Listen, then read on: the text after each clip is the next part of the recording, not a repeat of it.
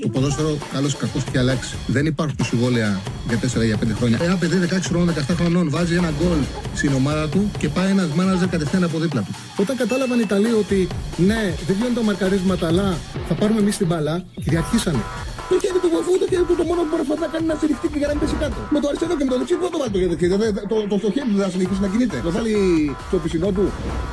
Α, μ' αγαπάτε, δηλαδή, Τσάρλι, μ' αγαπάτε. Εννοείται, εννοείται, εννοείται. Καλησπέρα, καλώς ήρθατε σε ένα ακόμα Charlie Ball. Θα πάμε μαζί όπως γνωρίζετε για τις επόμενες δύο ώρες, αν εσείς βέβαια το επιθυμείτε. Μαζί με τον Στέφανο Συναδεινό, όπως κάθε ημέρα, και με την Πέτρια 65. Κάντε like, κάντε subscribe, βοηθάτε πάρα πολύ την ε, δουλειά μας. Λοιπόν, όπως ε, φαντάζομαι γνωρίζετε, η κλήρωση δεν μας έκανε το χατήρι, δεν έχουμε την έδρα ε, για τον τελικό του Nations League. Έχει πάει η έδρα στο άλλο ζευγάρι Γεωργία-Λουξεμβούργο. Κατά την άποψή μου, βέβαια, δεν αλλάζει και πάρα πολλά πράγματα. Θεωρώ ότι η εθνική μας ομάδα και είτε παίξει η Γεωργία είτε στο Λουξεμβούργο έχει τη δυνατότητα σε ένα μονό παιχνίδι να φτάσει μέχρι το τέλος και να πάρει την πρόκληση. Είμαστε καλύτερη ομάδα, δεν έχουμε να φοβηθούμε τίποτα. Έχουν δείξει οι διεθνείς μας καλή νοοτροπία. Θεωρώ ότι εντάξει, θα ήταν ένα πλεονέκτημα να το έχουμε στη Φιλαδέλφια, αλλά ίσως να κρατήσει και σε μεγαλύτερη επαγρύπνηση το να έχουμε εκτός έδρα ε, το παιχνίδι είτε με τη Γεωργία είτε με το Λουξεμβούργο. Ε, σημαντικό ότι στον ημιτελικό Γεωργία-Λουξεμβούργο δεν θα είναι διαθέσιμο ο Κουβαρατσέλια, έχει συμπληρώσει κάρτες. Οπότε μήπως μας κάνει γίνει χάρη και περάσει στο Λουξεμβούργο που θεωρώ ότι είναι πιο αδύναμη ομάδα από την ε, Γεωργία. Να δούμε την κλήρωση στα τρία γκρουπ. Στο πρώτο παράθυρο, στο πρώτο μονοπάτι όπως το λένε, είναι Πολωνία, Εστονία, Ουαλία, Φιλανδία. Πήγαν τελικά οι, οι Φιλανδοί πήγαν τελικά σε αυτό το γκρουπ και την έδρα τελικού την έχουν οι Ουαλοί και οι Φιλανδοί. Το πιο πιθανό είναι να περάσουν οι Πολωνοί. Έχουν μεγάλη διαφορά από τους Εσθονούς. Εντάξει, μπάλα δεν περνά στο στόμα, αλλά η λογική λέει ότι οι Πολωνοί θα περάσουν και από εκεί πέρα μπορεί να περάσουν οι Ουαλοί που και εδώ είναι το πιθανό και να δούμε Ουαλία-Πολωνία στο Κάρδιφ. Αυτό είναι το πιο πιθανό ενδεχόμενο, χωρίς να σημαίνει ότι εντάξει, και οι Φιλανδοί θα δώσουν τη μάχη τους.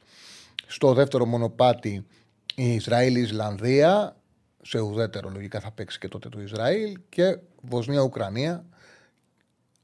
Την έδρα του τελικού την έχουν πάρει Βόσνια και Ουκρανία. Αν περάσουν οι Ουκρανοί θα γίνει σε ουδέτερο το παιχνίδι. Αν πάει Βοσνία-Ουκρανία, ε, Ουκρανία-Ισραήλ, έτσι θα ήταν σε ουδέτερο. Όποιος να ήταν οι γηπεδούχοι. Πάντως την έδρα την έχουν πάρει οι Βόσνοι και οι Ουκρανοί. Και γνωρίζετε πλέον στο δικό μας μονοπάτι Ελλάδα-Καζακστάν, Γεωργία-Λουξεμβούργο με την έδρα να την έχουν είτε οι Γεωργιανοί είτε το Λουξεμβούργο. Λοιπόν, Λέω εγώ, επειδή το είδα και σε κάποια μηνύματα και είχατε δίκιο, αλλά χτε δεν γινόταν να μην μιλήσουμε για εθνική. Ήταν πολύ σημαντική μέρα.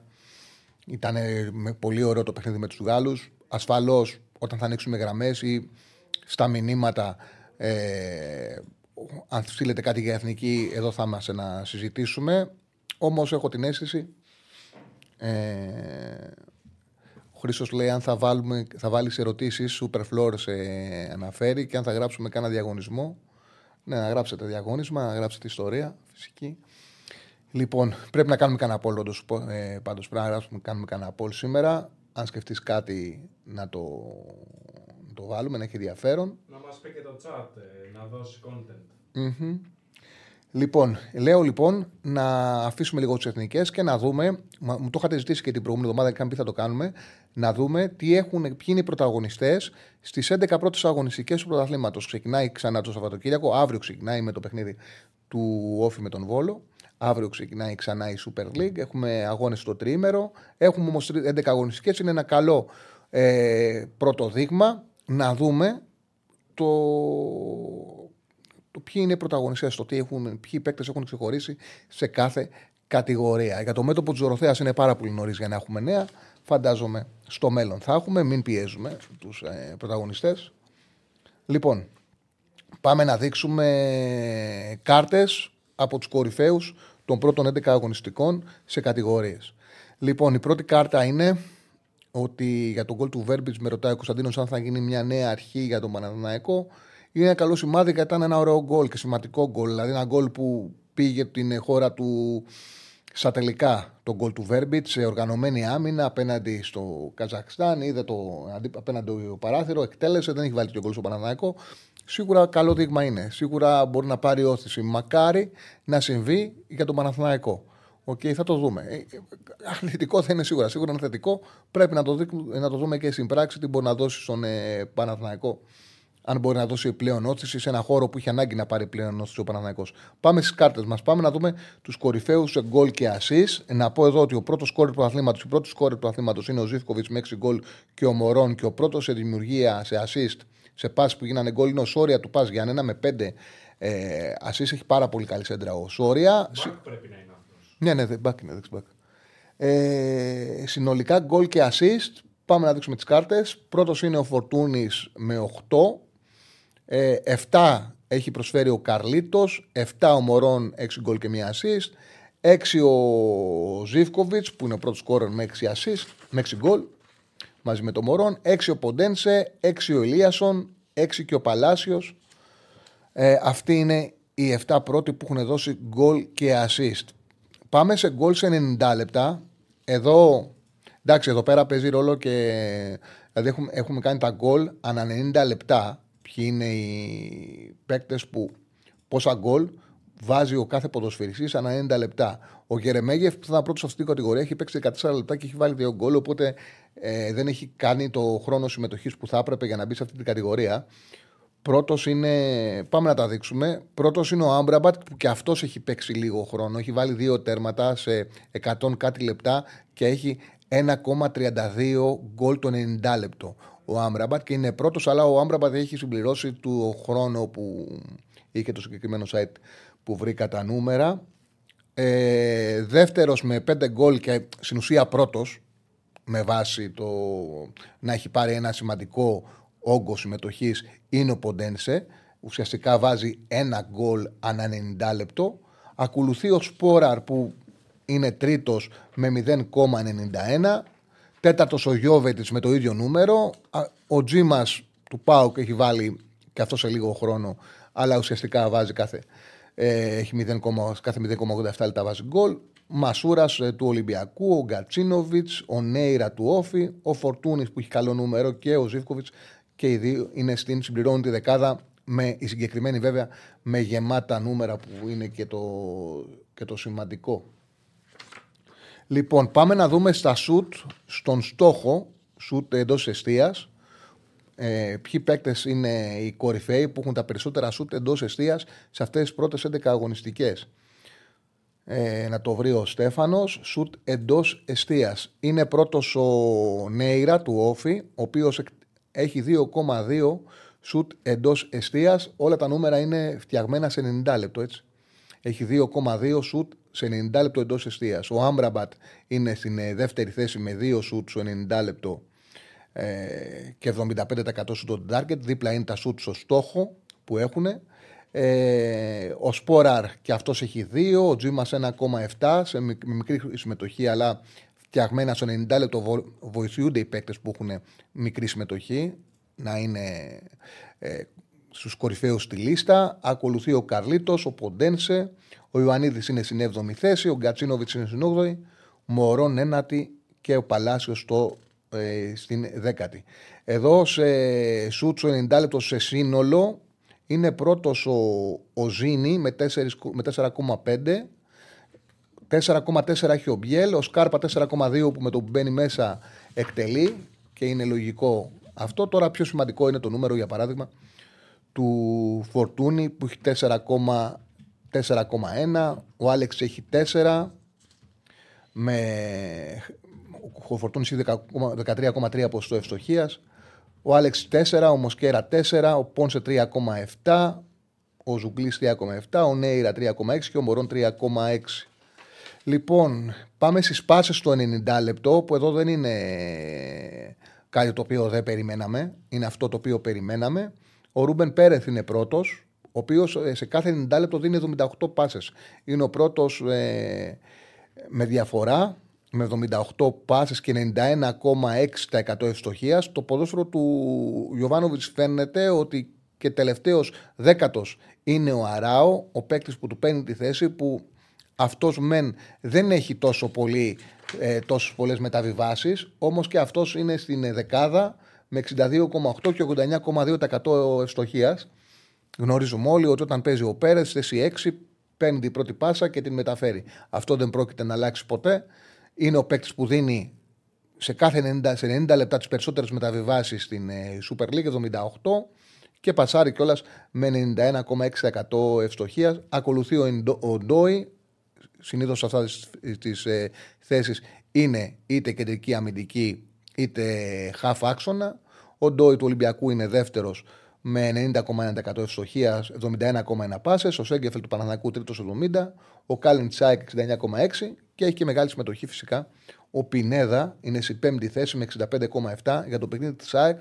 Το νούμερο του Πινέδα, που η ΑΕΚ δεν είναι ομάδα που πηγαίνει σε πολλές πάσες, δεν είναι ομάδα η οποία ε, στα νούμερα είναι στις κορυφαίες σε αριθμό μεταβιβάσεων. Το νούμερο του Πινέδα είναι πολύ μεγάλο και δείχνει κιόλας πόσο σημαντικός παίκτης είναι για την ανάπτυξη της ΑΕΚ με 90,5%. Ο Τσέρι να ακολουθεί με 65 μεταβιβάσεις στο 90 λεπτό και 62%. Ο Κότσιρας και αυτός είναι ψηλά. Ο Γετβάη μετά είναι σε ένα θέση ο Ρέτσος και τελειώνει ο Αράου. Είναι πολύ παίκτη του Παναθηναϊκού γιατί ο Παναθηναϊκός είναι μια ομάδα που χτίζει τις επιθέσεις με πάρα πολλές μεταβιβάσεις. Ένα σημαντικό, ένα σημαντικό νούμερο είναι η δημιουργία ευκαιριών.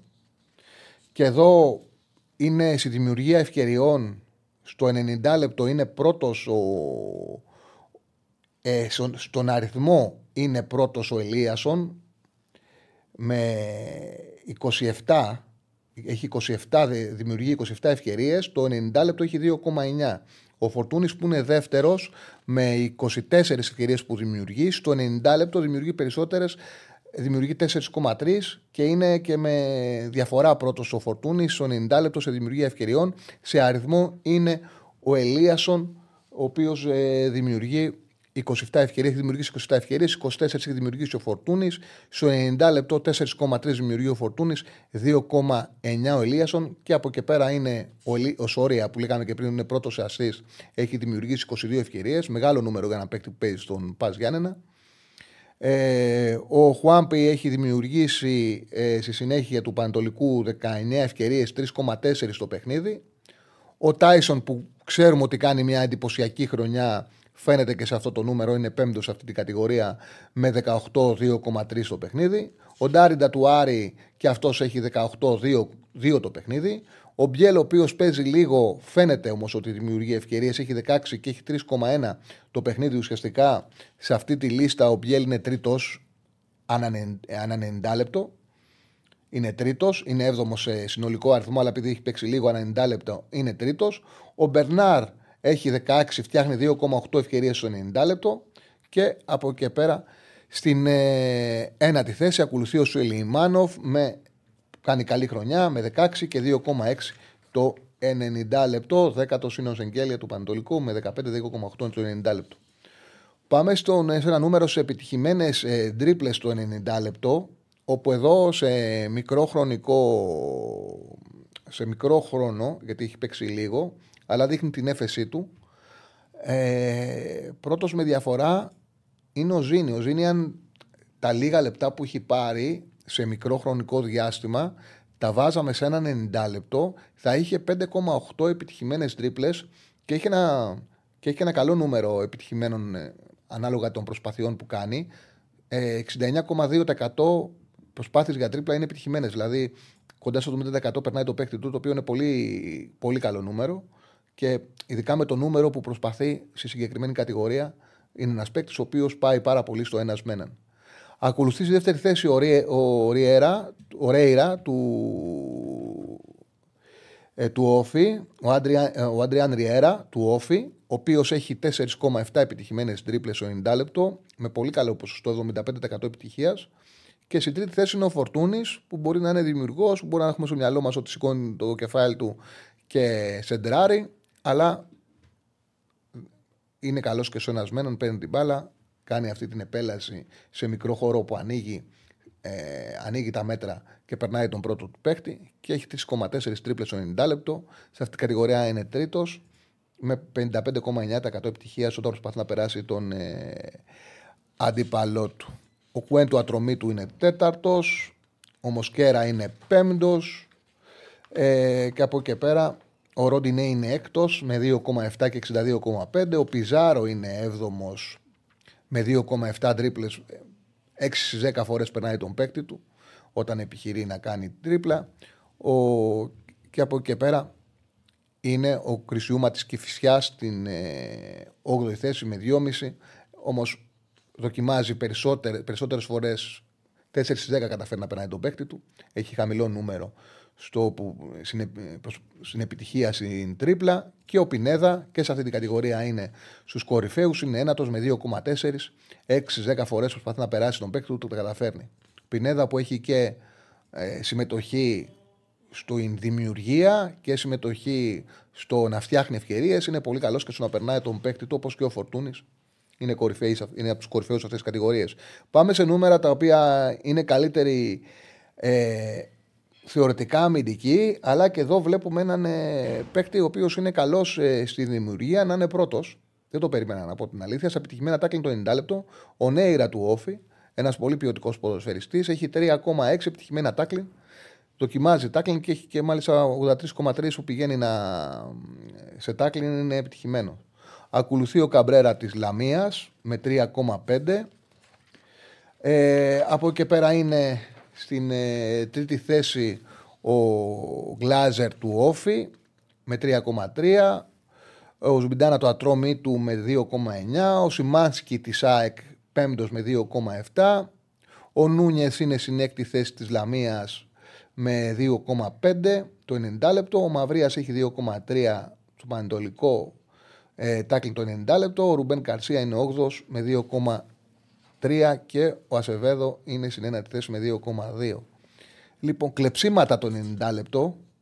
Εδώ δεν είναι πολλά, αλλά είναι αθλητικά ανάλογα τα λεπτά που παίζει και του έχουν βγάλει ένα νούμερο ενός παίκτη που είναι πιο πολύ. που είναι δημιουργικός, αλλά πηγαίνει στην ε, μονομαχία. Είναι καλός με έναν ο Απάντα πηγαίνει στη μονομαχία και έχει 3,5 κλεψίματα το 90 λεπτό. Συνολικά είναι 11 τα κλεψίματα που έχει κάνει.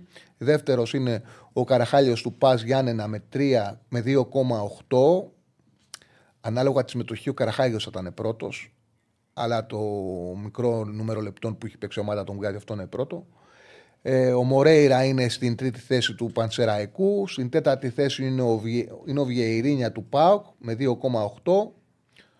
το 90 λεπτό. Ο Τζανδάρης είναι πέμπτος με 2,7. Ο, ο Σίδνε είναι έκτος με 2,3. Ο, ο Βαφέας είναι έβδομος, φαίνεται ότι κάνει καλό πρωτάθλημα με 2,2 και ο Ρέτσος είναι 8 με 2,2. Κοψίματα σε χαμηλά μέτρα, εδώ που καταλαβαίνετε ότι κυρίως στόπερ μικρών ομάδων θα είναι στις κορυφαίες θέσεις και έτσι γίνεται. Ομάδες που δέχονται πίεση έχουν center back που συνήθως φτιάχνουν μεγάλα νούμερα. Ο Τζανετόπουλος είναι πρώτος σε αυτή την κατηγορία με 6,8, λογικό με το ύψος του. Ο Πασαλίδης δεύτερος με 6,2. Ο Κυριάκος Παπαδόπουλος τρίτος με 6. Ο Παύλοβιτς τέταρτος της Λαμίας με 5,8. Ο Κουλιεράκη με 5,3 του Πάουκ πέμπτος. Πρώτος από τις μεγάλες ομάδες. Κουλιεράκη. Ο Αυλονίτης είναι εκτό με 5,2. Ο Σιέλης 5,2 στην 7η θέση του Βόλου. Ο Ντουάρτε είναι του Πανετολικού με 5 στην 8η θέση.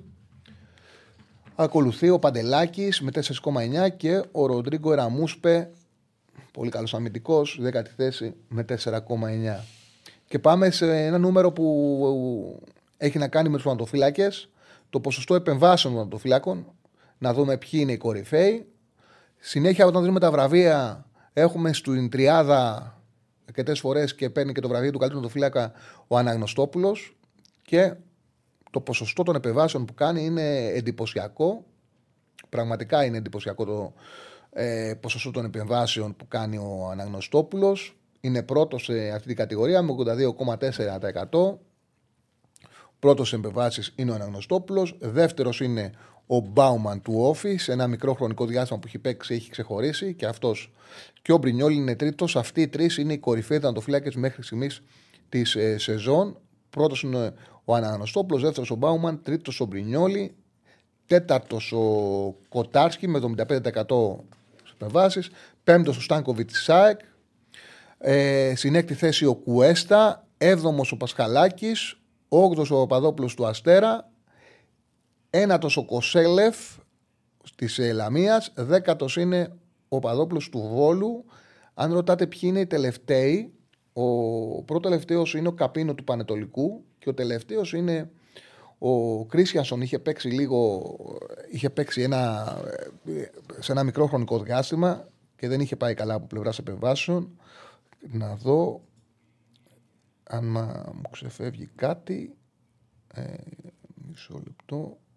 Νομίζω ότι είναι ναι, ότι τα θυμάμαι καλά, ότι είναι πρώτο τελευταίο ήταν ο Καπίνο και τελευταίος ήταν ο Κρίσιανσον. Ε, μισό λεπτό. Ναι, έτσι είναι. Συνολικές, συνολικές αποκρούσεις. Δεν του έβαλε συνολικές αποκρούσεις, γιατί συνολικές αποκρούσεις είναι κάτι το οποίο εντάξει, εξυπηρετεί τους. Ε, δηλαδή μπορεί να αδικήσει τους φλέξει. Σε ποσοστό. Το ποσοστό θέλω να βρω. Μισό λεπτό. Φάουλ γκολ ένα λεπτό. Ούτε γκολ ένα. Επιτυχίες επεμβάσεων ένα Το ποσοστό επιτυχημένων επεμβάσεων. Αυτό είναι. Λοιπόν, εδώ είναι. Ναι, ο Κρίσιασον είναι ο τελευταίος. Με 58,8 και πρώτο τελευταίος είναι ο Καπίνο με 59,2. Ο Χοβάν, όσο και αν φαίνεται περίεργο, είναι χαμηλά. Είναι 13ο σε αυτή την κατηγορία με 60 και το 10ο είναι ο Τσιτώντα. 11ο ο Κλέιμαν. Αυτή είναι η χειρότερη ανατοφυλάκε. Ο καλύτερος είναι ο Αναστόπλο, όπου ο Αναστόπλο είναι και ο κορυφαίος επεμβάσει ένα 90 λεπτό με 4,7 με διαφορά από τους υπόλοιπους ε, τερματοφυλάκες. Με μεγάλη, με μεγάλη διαφορά από τους υπόλοιπους τερματοφυλάκες. Λοιπόν, αυτά είναι πάνω, αυτοί ήταν οι αριθμοί ε, για τις 11 πρώτες αγωνιστικές με βάση τον, τον τρόπο που τα φτιάχνουν την αξιολόγηση κορυφαίος είναι ο Φορτούνης με 8,13 και ακολουθεί ο Ποντένση με 7,65 ο Ροντινέη με 7,65 τρεις του Ολυμπιακού είναι, είναι μπροστά τέταρτος ο Μούρκ με, με Ορτέγκα με 7,57 πέμπτος ο Μούρκ με 7,55 ο Τσέρι να ακολουθεί την έκτη θέση. Έβδομος ο Τάισον. Είναι λογικό, είχε πολλά παιχνίδια εύκολα ο Ολυμπιακός και φτιάξανε νούμερα. Πήραν τα παιχνίδια και φτιάξανε παίξει Ολυμπιακού νούμερα. Ο Τζούρις είναι στην ένατη θέση και ο Ζήβκοβιτ στην δέκατη, δέκα κορυφαίοι. Αυτούς δίνει δέκα κορυφαίους με βάση τα στατιστικά. Λοιπόν, αυτά πάνω κάτω. Ε, λέω σιγά σιγά να ανοίξουμε και γραμμές για όποιον θέλει να καλέσει. Βάλε μας και το chat να συζητήσουμε. Νομίζω ότι είχαν ενδιαφέρον τα νούμερα. Το ποιοι είναι έτσι μέχρι τώρα με αριθμούς οι κορυφαίοι σε αυτές τις 11 πρώτες ε, αγωνιστικές. Ε, Στέφανε, μήπως έχεις σκεφτεί κανένα απόλ. Εδώ ζήτησαν να βάλουμε τις τέσσερις μεγάλες ελληνικές ομάδες για να μετρηθούμε. Α, στο βάλουν, δεν, δεν πειράζει. Δηλαδή, σε ποια λογική; Ποια ομάδα υποστηρίζετε. Α, σαν ένα γκάλο. Πανανακό, Ολυμπιακός, Άκη, Πάουκ. Ναι. Βάλτε. Ε, ωραίο είναι. Περίεργεια. Να δούμε αυτοί που είναι μέσα σήμερα, τι ομάδα είναι περισσότερη. Ωραίο είναι, μου αρέσει. Περίεργος είμαι. Άποψη για Γιουβέντους. Κοίταξε, η Γιουβέντους σε καμιά περίπτωση δεν είναι φέτος ομάδα ικανή να πάρει το πρωτάθλημα. Όμως είναι η Γιουβέντους και έχει ένα τεράστιο όπλο η φετινή Juventus το γεγονός ότι δεν έχει Ευρώπη. Δηλαδή μπορούν οι παίκτες, ο Αλέγκρι με τους ποδοσφαιριστές του, να ετοιμάζονται και να παίζουν, να δίνουν το καλύτερο τους σε αυτό για τα παιχνίδια του πρωταθλήματος. Ε, Επίσης, η Juventus, επειδή δεν έχει Ευρώπη να φτύρεται και επειδή δίνει το καλύτερο του, αυτό, το καλύτερο του σε αυτό για να παίζει στα παιχνίδια του πρωταθλήματος, Μπορεί και είναι ψηλά, είναι στη δεύτερη θέση, είναι στο μείον 2. Έχει τώρα την Κυριακή Γιουβέντους Σίντερ. Αν παιδιά η Γιουβέντους το πάρει και πάει κορυφή, η Γιουβέντους είναι μέγεθος. Δεν είναι εύκολο. Δηλαδή, είναι άλλο πράγμα να είναι πρώτη οποιαδήποτε άλλη ομάδα και άλλο πράγμα να είναι η Γιουβέντους. Η Γιουβέντους είναι φόβητρο για την Ιταλία. Και γι' αυτό το λόγο, όσο είναι ψηλά και με δεδομένο ότι δεν έχει Ευρώπη, παρότι δεν είναι καλά, παρότι δεν τη βλέπεις και λες ότι είναι ομάδα όπου αξίζει να σεφθεί πρωταθλήτρια, πάντα δεν μπορείς να την υποτιμάζει, δεν μπορείς να την υπολογίζεις. Και επίσης είναι πολύ σημαντικό για τον Αλέγκρι, όπου είναι καλά ο Κιέζα. Γιατί ο Κιέζα είναι ένας ποδοσφαιριστής που τη ζήνει της Γιουβέντους αυτό που δεν έχει. Το απρόβλεπτο, την ποιότητα, που μπορεί να παίζει ανάμεσα στις γραμμές του αντιπάλου, που ξεκινάει το πλάγια και γίνεται θετικό, μπορεί να, κάνει, να περάσει το ένας με έναν. Έχει μια κλάση που έλειπε και γι' αυτό το λόγο όταν έχει το Κιέζα Γιουβέντους παίρνει πολύ καλύτερα αποτελέσματα. Ε, είναι πολύ σημαντικό το παιχνίδι και για την Ιντερ την Κυριακή, το, το Juventus Ιντερ. Ε, που σε καμία περίπτωση, ε, όχι μόνο η Ιντερ, δεν νομίζω ότι υπάρχει κανένα στην Ιταλία να θέλει να πατήσει κορυφή η Juventus. Ε, δεν τη θέλουν τη Juventus πρώτη, τη φοβούνται. Όλοι τη φοβούνται τη Juventus πρώτη. Λοιπόν, αυτά για την Juventus. Πάμε, βάλε μου το chat γιατί μου έχεις το πόλ και δεν βλέπω το chat. Και με ενημέρωσέ με ο, αν καλέσει ο πρώτος να τον βγάλουμε στον αέρα. Οι γραμμές είναι ανοιχτές για όποιον θέλει ε, να καλέσει. Ε, Πες μας, κανένα δύο παίκτες Έλληνες που περίμενα ότι θα κάνουν μεγάλα πράγματα και εν τέλει δεν τα καταφέρανε. Ναι, κοίταξε να δεις. Ένας που έχω στο μυαλό μου πρώτος από όλους είναι ο Λιάδης. Ε, όταν ξεκίνησε στο ΠΑΟ και είχε τεράστια προσόντα, ένα παιδί το οποίο ήταν ένας κεντρικός σκαφ όπου την εποχή στα τέλη τα, ε, της, ε, δηλαδή μετά το, μετά το Euro ήταν το, ο χαφ, ο κεντρικός χαφ που έβγαινε με μια ομάδα όπου ήταν και νεαρός ο Πάκο Χρυστοδουλόπουλο και πραγματικά πίστευα ότι μην μου βάζεις Νίνης, γιατί η Νίνης έκανε καριέρα. Θα πω μετά για τον Νίνη. Ε, πραγματικά πίστευα ότι είναι σε θέση να γίνει χαφ για την εθνική ομάδα. Είχε στοιχεία σύγχρονα, έκοβε, δημιουργούσε, παντούσε και τι δύο περιοχές. Το παιδί είχε τραυματισμούς, δεν κατάφερε να κάνει καριέρα. Τώρα για τον Νίνη, κοίταξε να δεις ο, ο Νινής η καριέρα του την έκανε. Ε, μπορεί να μην είχε το πέταγμα που περίμεναν πολύ, αλλά είναι ένας ποδοσφαιριστής ο οποίος έπαιξε Εθνική Ελλάδος, έπαιξε στο Παναθηναϊκό, πήρε double με τον Παναθηναϊκό σαν πρωταγωνιστής, πήρε μεταγραφή στην Πάρμα. Δεν μπορεί να πει κάποιος ότι ο Μνήνη δεν έκανε καριέρα. Το γεγονός ότι όταν ένα παιδί είναι 16-17 χρονών, κάποιοι φαντάζονται ότι μπορεί να παίξει μειχτή κόσμο. Αυτό είναι πρόβλημα αυτών που το φαντάζονται. Ένα παιδί σε αυτές τις ηλικίες, εγώ το λέω συνέχεια. Ένα παιδί 15-16 χρονών σε αυτές τις ηλικίες είναι ταλέντο όταν τον βλέπεις και λες αυτός μπορεί να βγάλει τα λεφτά του από το άθλημα. Μπορεί να γίνει ποδοσφαιριστής. Είναι ταλέντο όταν βγάζει μια ακαδημία. Η Ακαδημία του Παναδάκου, έναν παίκτη ο οποίος είναι ποδοσφαιριστής Super League, ασφαλώς και είναι ταλέντο. Τώρα βέβαια ο Νίνης είχε τη δυνατότητα να γίνει πρωταγωνιστής. Είχε τη δυνατότητα, εγώ το έλεγα και τότε που τον πίστευα πολύ τον Νίνη, αλλά τον πίστευα τον πίστευα σαν ένας ποδοσφαιριστής που μπορούσε να γίνει πρωταγωνιστής στο Παναθηναϊκό. Να, γίνει, να είναι δημιουργός και σκόρερ μαζί. Είχε αυτή την ικανότητα γιατί ήταν και δημιουργός και σκόρερ. Δεν είχε πει ποτέ ότι ο Νίνης μπορεί να παίξει Manchester United τη Real. Ε, αυτό το οποίο συμβαίνει είναι ότι επειδή βλέπα ένα πάρα πολύ ταλαντούχο παίχτη που ξεκίνησε από νέα ηλικία, ήταν κάποιοι που λέγανε ότι θα παίξει στη Real και στον ε, United και τα οποία δεν γίνονται. Σε πιο υψηλό επίπεδο παίζουν τεράστιοι παίκτες. Ένα, εμένα η άποψή μου είναι ότι τότε δεν του είχε κάνει καλό το ότι τον γυρίσανε πιο χαμηλά, σε πιο χαμηλά μέτρα και του αλλάξανε το στυλ παιχνιδιού του. Από ένα σημείο μετά έχασε την ταχύτητά του, αλλά είναι ένας ποδοσφαιριστής ο οποίος έκανε την καριέρα του. Έκανε καριέρα. Δεν μπορεί να πει κάποιος ότι δεν έκανε σπουδαία καριέρα ο Νινής. Άλλο το ότι οι προσδοκίες ήταν μεγαλύτερες για αυτόν. Ότι δεν έκανε καριέρα, δεν έκανε. Έχει, έπαιξε στην Ελλάδα, έπαιξε Μουντιάλ, πήγε στην Ιταλία. Ε, για το Φετβατζίδη που γράφουν κάποιοι, και ο Φετβατζίδη η καριέρα του την έκανε δεν νομίζω ότι και σωματικά μπορούσε να κάνει παραπάνω πράγματα. Εγώ θυμάμαι όταν τον είχα δει πρώτη φορά στις Αταρλιέγε, έβλεπα ένα, ένα παίκτη που στα άκρα δεν μπορούσε με το σώμα που είχε να κάνει τεράστια διαφορά. Όμως είχε μια ποιότητα, η μπάλα κόλλαγε πάνω του και αυτός έκανε την καριέρα του, πήρε λεφτά το ποδόσφαιρο. Ε, μπορεί να, αν έχει λειτουργήσει σωστά, να λύσει το πρόβλημα το οικονομικό του από το ποδόσφαιρο. Και ο Νίνη το ίδιο, δεν ξέρω πώς έχουν λειτουργήσει τα παιδιά εκτός ε, στα υπόλοιπα, αλλά συμβόλαια κάνανε. Καριέρα κάνανε. Μιλάμε για παίκτες όπου δεν έκαναν την καριέρα που μπορούσαν, που ξεκίνησαν με προοπτική και δεν κατάφεραν για παράδειγμα να παίξουν εθνική Ελλάδος. Γι' αυτό έλεγε Βαλά. Ε, ο πρώτος που μου έρχεται στο μυαλό που είχε τεράστιο potential και δεν το εκμεταλλεύτηκε ήταν ο, ήταν ο Ηλιάδης. Αυτός μου έρχεται στο μυαλό ο πρώτος. Ε, πάμε, πάμε στον κόσμο που καλέσει. Χαίρετε. Ναι, καλησπέρα, εγώ είμαι. Καλησπέρα. Κερνάω απόψε εγώ Γιορτάζω έναν ακόμη κάημο Να σε καλά ρε ζωή. Πότε αγαπώ μου το παίρνεις εσύ. Όλοι μαζί. Χτύπα κι άλλο. Θα τα αντέξω Δεν έτσι απλά. Θα παλέψω Κι αν νικήσεις Κι άμα χάσω μη φοβάσαι, θα το ξεπεράσω. Αφιερωμένο στη Δωροθέα. Τσάρλ, εγώ δεν έχω ιδέα από μπάλα, αλλά εκπομπή είναι ψυχοθεραπεία. Γεια χαρά. Σε ευχαριστώ, ρε φίλε. Ευχαριστούμε πολύ. Ευχαριστούμε πολύ.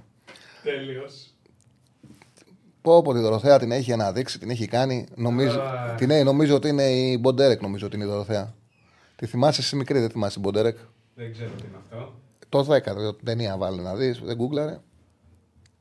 Την έχει κάνει. Ουρσουλάντρε. Λοιπόν. Ε, έχουμε γραμμές. Όχι. Ένας βγήκε να μας τραγουδήσει. Ε. Ωραία εκπομπή έχουμε, ρε παιδί. Ο καλύτερος. Ε, ωραία εκπομπή. Πώς θα το γυρίσουμε, να κάνουμε, πώς το λένε, να βγάλουμε την, να αναδείξουμε την καλύτερη φωνή. Τι να κάνουμε τώρα. Μπολερό, σωστό. σωστό. Ε, ε, Είδες, είδες, λέει ο φίλος χτε, ότι δεν σφυρίχτηκε. Χθες τι είδες; όχι, δεν είδα, φίλε, τον Άρη Μπάσκετ, όχι, δεν είδα. Δεν είδα. Έχεις εικόνα για το πύλιο της ΑΕΚ; Εικόνα για τον πύλιο της ΑΕΚ πρέπει να, πρέπει να πάρει χρόνο. Όχι, δεν έχω εικόνα. Πραγματικά δεν έχω εικόνα για το πλοίο της ΑΕΚ. Δεν μπορώ να μιλήσω με ασφάλεια. Εντάξει, είναι ένα παιδί το οποίο φαίνεται ότι έχει ποιότητα. Αλλά να μιλήσω με ασφάλεια θέλω να, να το δώσω βάθος χρόνου. Τι γίνεται με τον Πετρούσεφ; Με τον Πετρούσεφ είναι ξεκάθαρο ότι το είχα βγάλει πριν ε, καιρό και τώρα πλέον ε, είναι το πρώτο θέμα στα ρεπορτάζ του Ολυμπιακού ότι είναι ο πρώτος στόχος του, του Μπαρτζόκα. Το γνώρισα, γι' αυτό το έγραψα. Έχει δυσκολίες συγκεκριμένη μεταγραφή από την άποψη ότι ο, συγκεκριμένο- ο παίκτης θέλει να εξαντλήσει πιθανότητες να μείνει στο NBA. Προς το παρόν δεν βρίσκει χρόνο. Αν αυτό συνεχιστεί και αποφασίσει να έρθει στην Ευρωλίγα, ο Ολυμπιακός τον θέλει και θα κοιτάξει να τον πάρει. Είναι δεδομένο. Είναι δεδομένο. Είναι στο περίμενο Ολυμπιακός, είναι σε επικοινωνία με τον παίκτη. Να μάθει ότι ο παίκτης θα αποφάσισε να αποχωρήσει στο NBA, να ξαναεπιστρέψει στην Ευρώπη για να τον αποκτήσει. Είναι ο πρώτος στόχος, το έχω πει εδώ και ένα μήνα. Και όλα τα ρεπορτάζ πλέον είναι προ εκεί. Εγώ το γνώριζα και όταν το γνώριζα το έβγαλα κατευθείαν στην εκπομπή ότι αυτός είναι ο πρώτος στόχος για να κάνει την υπέρβαση ο Ολυμπιακός και έχει στοχεύσει ο Μπάρτσοκα. Και είδατε ότι το ρεπορτάζ βγήκε αυτό. Τώρα από εκεί πέρα θα δούμε αν θα κλείσει. Πάμε στον κόσμο, πάμε στον επόμενο. Χαίρετε. Έλα, Τσαλή. Καλησπέρα. Τι κάνεις, Θάνος από Αθήνα Παναθηναϊκός. Γεια σου, φίλε Θανό. Τι γίνεται; Καλά, μια χαρά. Ε, μας έβγαλε λίγο από το ρυθμό η Εθνική. Ε, Είναι λίγο ξενέρωμα, ρε γάμο το. Εντάξει, τουλάχιστον την πρώτη εβδομάδα μας έδωσε suspense με την ιστορία με το Πογέτ Ναι. και μας γέμισε, μας γέμισε πραγματικά το μάτς Ελλάδα-Γαλλία. Τουλάχιστον μας γέμισε. Δεν ήταν ένα ξενέρωτο παιχνίδι που δεν το παίξαμε, δεν το παλέψαμε. Ε, οι παίκτες έδειξαν να το θέλουν πολύ.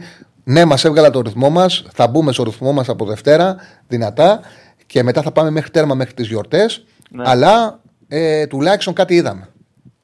Ε, ο Ιωαννίδης, ε, εντάξει, η εμφάνιση πολύ καλή. Ε, μήπως ξέρεις, γιατί δεν, δεν το έχω διαβάσει πουθενά, δεν το βρίσκω δηλαδή. Πόσο είναι το ποσοστό του κομπότη, του λεβαδιακού δηλαδή. Για τον, Λε- για τον Για Ιωαννίδη. τον Ιωαννίδη, ναι. Δεν ξέρω, δεν ξέρω αν έχει και, και ποσοστό, δεν το γνωρίζω. Έχει, δεν, έχει. το, δεν Το- ξέρω αν το έχει γράφουν κρατήσει. όλοι Για να το ότι λες, ναι, έχει, οκ. Αλλά Ναι, κανείς οκ. δεν γράφει το πόσο. Ε, Προφανώς εντάξει ήταν συμφωνία μεταξύ θα το Αλαφούζου μάθω, και... θα, το, θα το μάθω. Καλά μου, θα το μάθω. Θα το μάθω.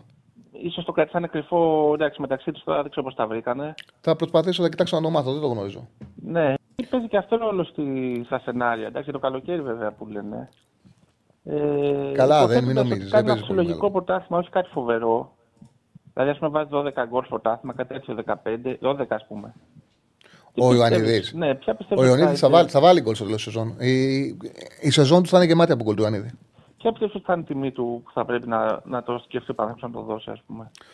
Ε, λιγότερο από 15 εκατομμύρια ευρώ ότι πρέπει να ακούσουν την πρόταση. Από την άποψη ότι το ποδόσφαιρο όπω είναι. Έχουν ξεφύγει βγάζεις- τα λεφτά. Έχουν ξεφύγει. Ναι, και τα λεφτά έχουν ξεφύγει και βγάζεις χρήματα και από τις επιτυχίες. Δηλαδή, ένα νούμερο ε, στα 10 εκατομμύρια ευρώ, ο Ιωαννίδης θα το δώσει και με τις επιτυχίες που θα κάνει η ομάδα.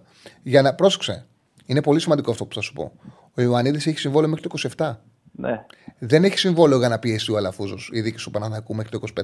ναι. Έχει συμβόλαιο μέχρι το 27. Δεν έχει λόγο να, έχει πει- να πιεστεί. Το μόνο που πρέπει να κάνει, άμα φέρει ένας παίκτης μια πολύ μεγάλη πρόταση και έχει συμβόλαιο μέχρι το 27, του κάνεις μια αναπροσαρμογή του συμβολέου με παραπάνω λεφτά, ώστε να είναι και αυτός ευχαριστημένος, γιατί δεν μπορεί να πει με έχεις εμένα ναι, με τόσα λεφτά και θα μπορούσα εγώ να πάω να διαπραγματευτώ να πάρω πάνω από 1,5 εκατομμύριο ευρώ και με έχεις με το 10%. Πρέπει να του κάνεις μια αναπροσαρμογή συμβολέου, ε, να τον έχεις ικανοποιημένο, του κρατάς συμβόλαιο του μέχρι το 27 Εκτός ακόμα καλύτερα να καταφέρεις να το πας ένα χρόνο, αλλά έτσι αλλιώ μέχρι το 27 είναι πολύ καλό το συμβόλαιο που του έχεις χρονικά. Οπότε εσύ είσαι και περιμένεις. Ε, με τίποτα, δηλαδή δεν μπορεί να ακούσει ο Παναθηναϊκός νούμερο από 16 και κάτω. Δεν έχει λογική. Δεν έχει λογική. Από 16 και πάνω θα αρχίσει να το συζητάει και να δει αν τον ενδιαφέρει και τι αντικαταστάτη μπορεί να βρει. Ναι. Ε, κάποια στιγμή όμως νομίζω, άμα συνεχιστεί αυτό το πράγμα και συνεχιστεί μακάρι το παιδί να παίζει καλά, θα θελήσει και αυτός, δηλαδή, άμα του μια καλή πρόταση, νομίζω θα θελήσει και αυτός να φύγει. Αλλά το θέμα μετά είναι πώς το αντικαθιστά, δεν είναι τόσο απλό.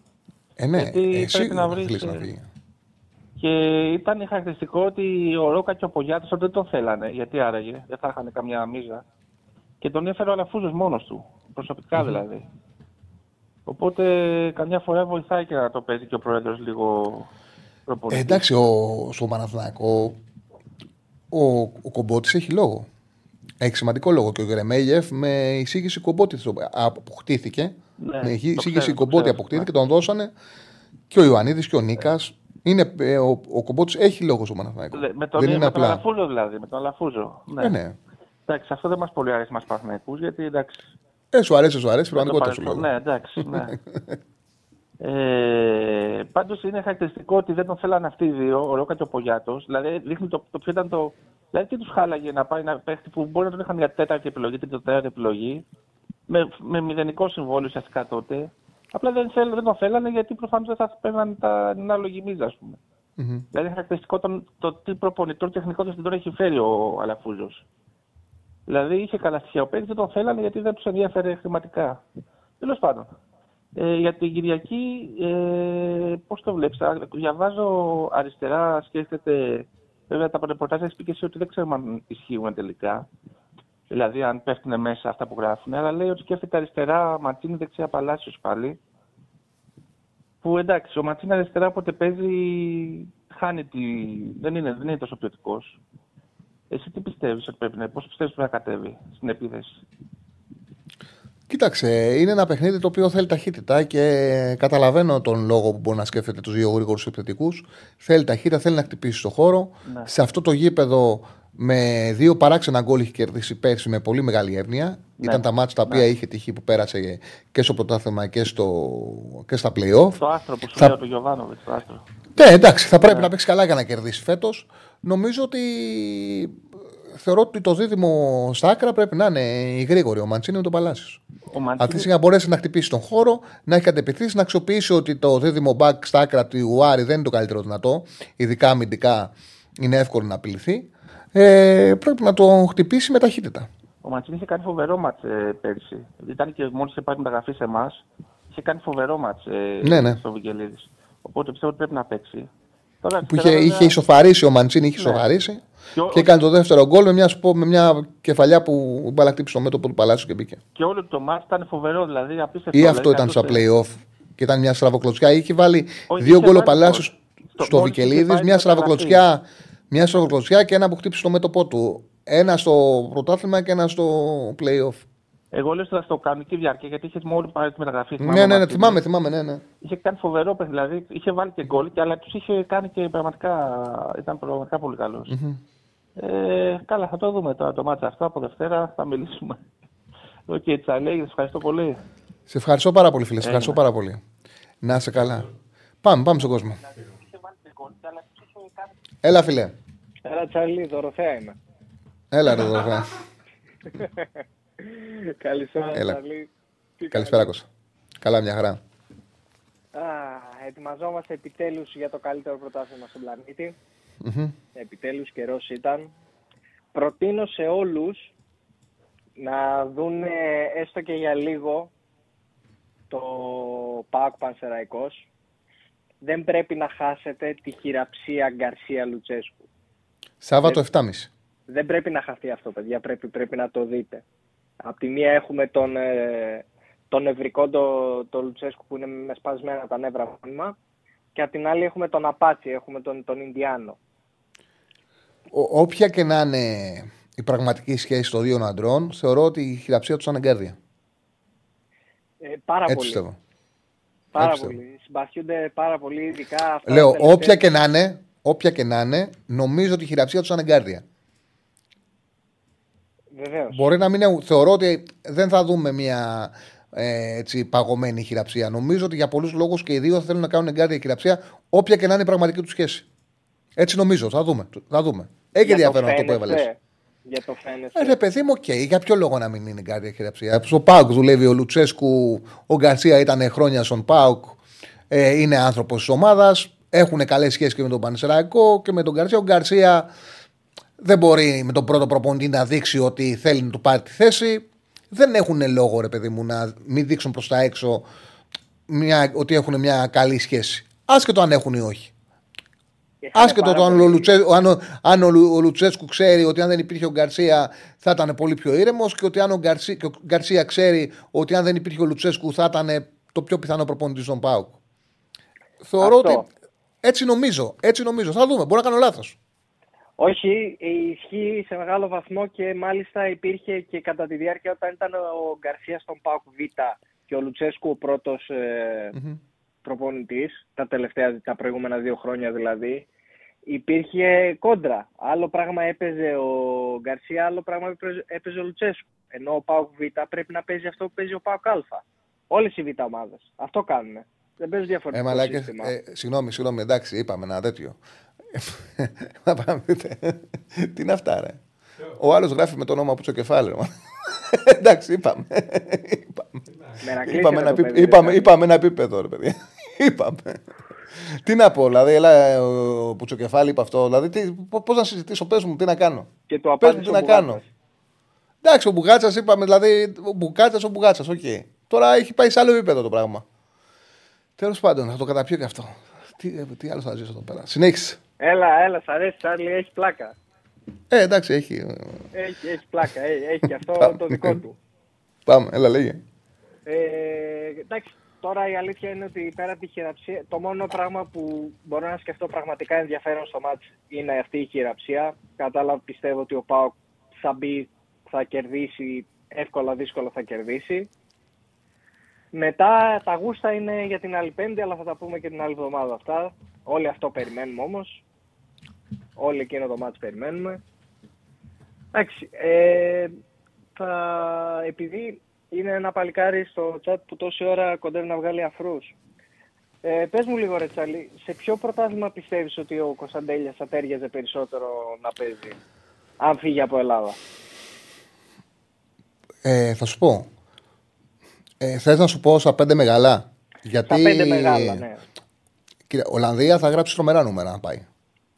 Ε, εκεί θα γράψει τρομερά νούμερα να πάει η Ολλανδία. Αυτό θεωρώ δεδομένο. Και θα τον ε, χαζεύουν. Θα περάσει και πολύ όμορφο. Ε, Τον γλυκό κοιτάει ο Άγιαξ. η Αγγλία έχει ρυθμό πολύ πάνω κάτω. Έχει πολύ πάνω κάτω. Δεν ξέρω αν θα μπορούσε να το ακολουθήσει και πολύ αθλητικά κορμιά. Το Ιταλικό, παρότι φαίνεται ότι έχει πολύ τακτική, δεν είναι τόσο γρήγορο. Στο Ιταλικό μπορεί να παίξει πιο εύκολα νομίζω. Ε, και η Γερμανία θα παίζει εύκολα. Ε. Η Γερμανία θα παίζει για πλάκα ο Κωνσταντίνια. Η Εγώ Γερμανία πιστεύω εκεί που ότι η έχει Γερμανία, χώρους, θα βάζει ναι. και γκολ, θα παίζει και πλάκα. Τη Γερμανία δεν τη βάζω γιατί ε, ε, το θεωρώ δεδομένο. Στη Γερμανία το θεωρώ δεδομένο ότι θα παίζει. Όπως στην Ολλανδία το θεωρώ δεδομένο ότι θα παίζει. Από τα δύσκολα πρωταθλήματα, Αγγλία, Ισπανία, Ιταλία, τα μεγάλα, όσο και αν είναι σκληρό, επειδή δεν είναι τόσο γρήγορο η Ιταλία και επειδή μπορεί να τους ανακατεύσει, να τους κάνει τέτοιο, α, από τα μεγάλα θα τον έβλεπα στην Ιταλία. Η Γερμανία του ταιριάζει, η Ολλανδία, η Γερμανία του ταιριάζουν, θα παίξει με κλειστά μάτια.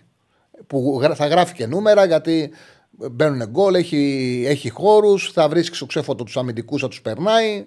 Εκεί θα κάνει πλάκα. Και εγώ αυτό πιστεύω έτσι μια Bayer, μια Λειψία, μια... Άσε την Bayern, παιδί, δεν θα πάρει την Bayern το Κωνσταντέλια. Ε, ρεαλιστικά να μιλάμε. Όχι, όχι η Ρεαλιστικά. Bayer. Η Bayer, Α. η Bayer Leverkusen. Α, OK, OK, OK. Ε, Εντάξει, για Bayern ε, Μονάχου, εντάξει, είπαμε. Ρεαλιστικά, όπως είπες. Έτσι κι αλλιώς Ναι. νομίζω ότι αυτή, η Bayern και σαν ομάδα δεν είναι του στυλ της το να πάρει πολλούς Ε, νεαρούς ναι, εντάξει. εξελίξιμους και να τους Όχι, δεν έχει και λόγο. Ε, δεν δεν τον χρειάζεται. Ενώ μια Λιψία, μια Dortmund, μια Leverkusen, μια Gladbach. Τέτοιες ομάδες. Τέτοιες ομάδες τον θέλουν. Όπως και η Salzburg ε, είχε έρθει με επίσημη μεταγραφή και με πρόταση και έφαγε πόρτα γιατί δεν ήταν καλά τα λεφτά.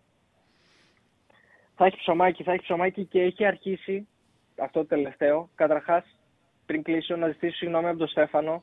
Δεν τον είπα παιχτάρα χθες. Στέφαν, είσαι παιχτάρα. Ξεκινάω από αυτό.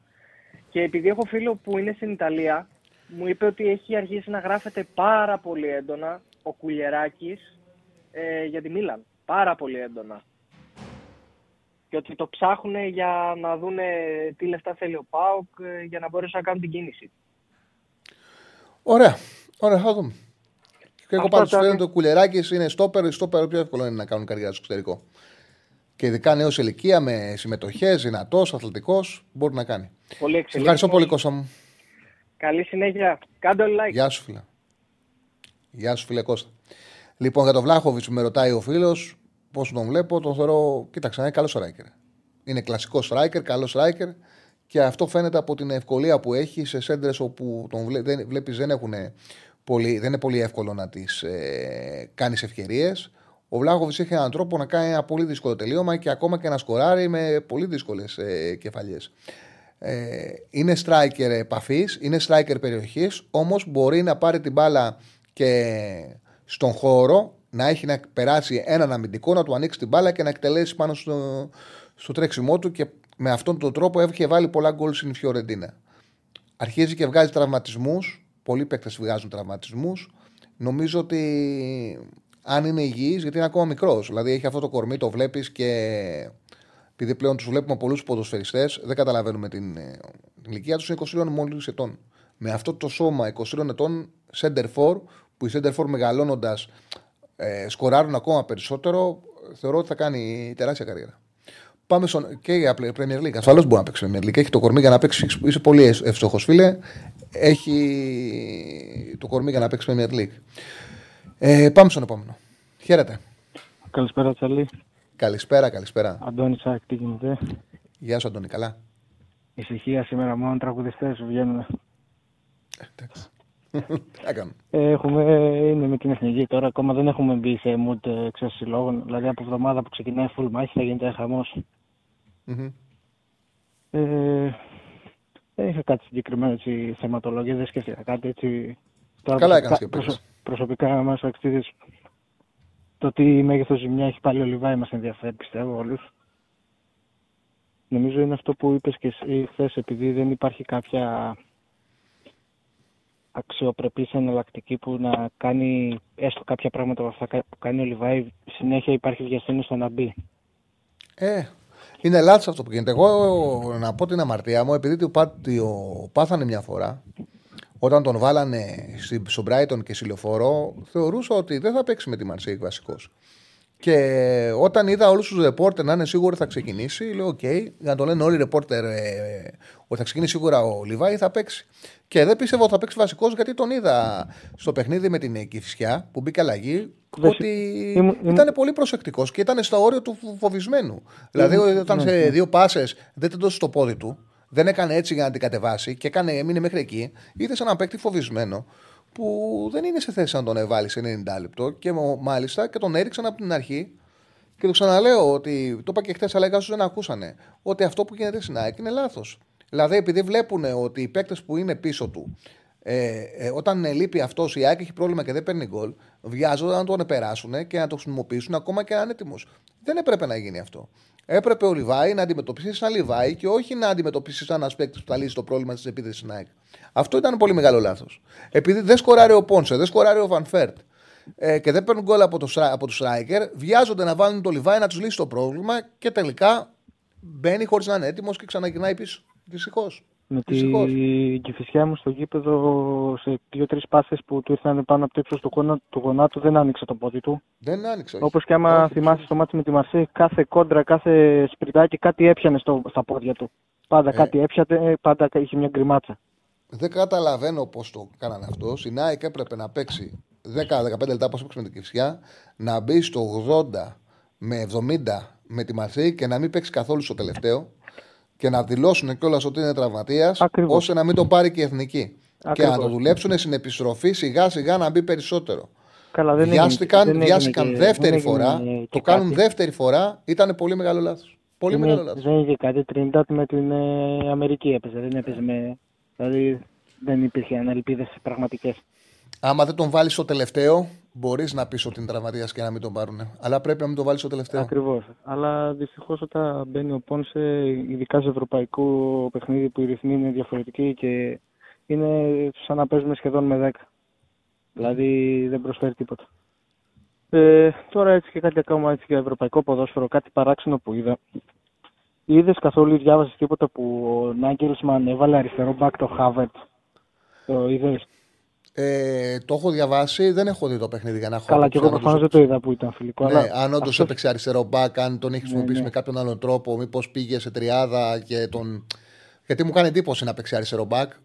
Ξέρεις, ε, άμα δεν δω παιχνίδι για να δω πώς χρησιμοποιήθηκε, Ναι, δεν μου ναι, αρέσει ναι, να, προφανώς. να τοποθετηθώ. Δεν Απλά έχω εικόνα. επειδή εγώ είμαι Arsenal και μ' μ' αρέσει, έγινε Arsenal λόγω Ανρή, είμαι ο παδός της, ας πούμε φιλάθλος, δεν μπορώ να καταλάβω αυτό το παιδί τι- ποια είναι ακριβώς η θέση του και τι ακριβώς ε, μπορεί να κάνει στη φετινή ομάδα.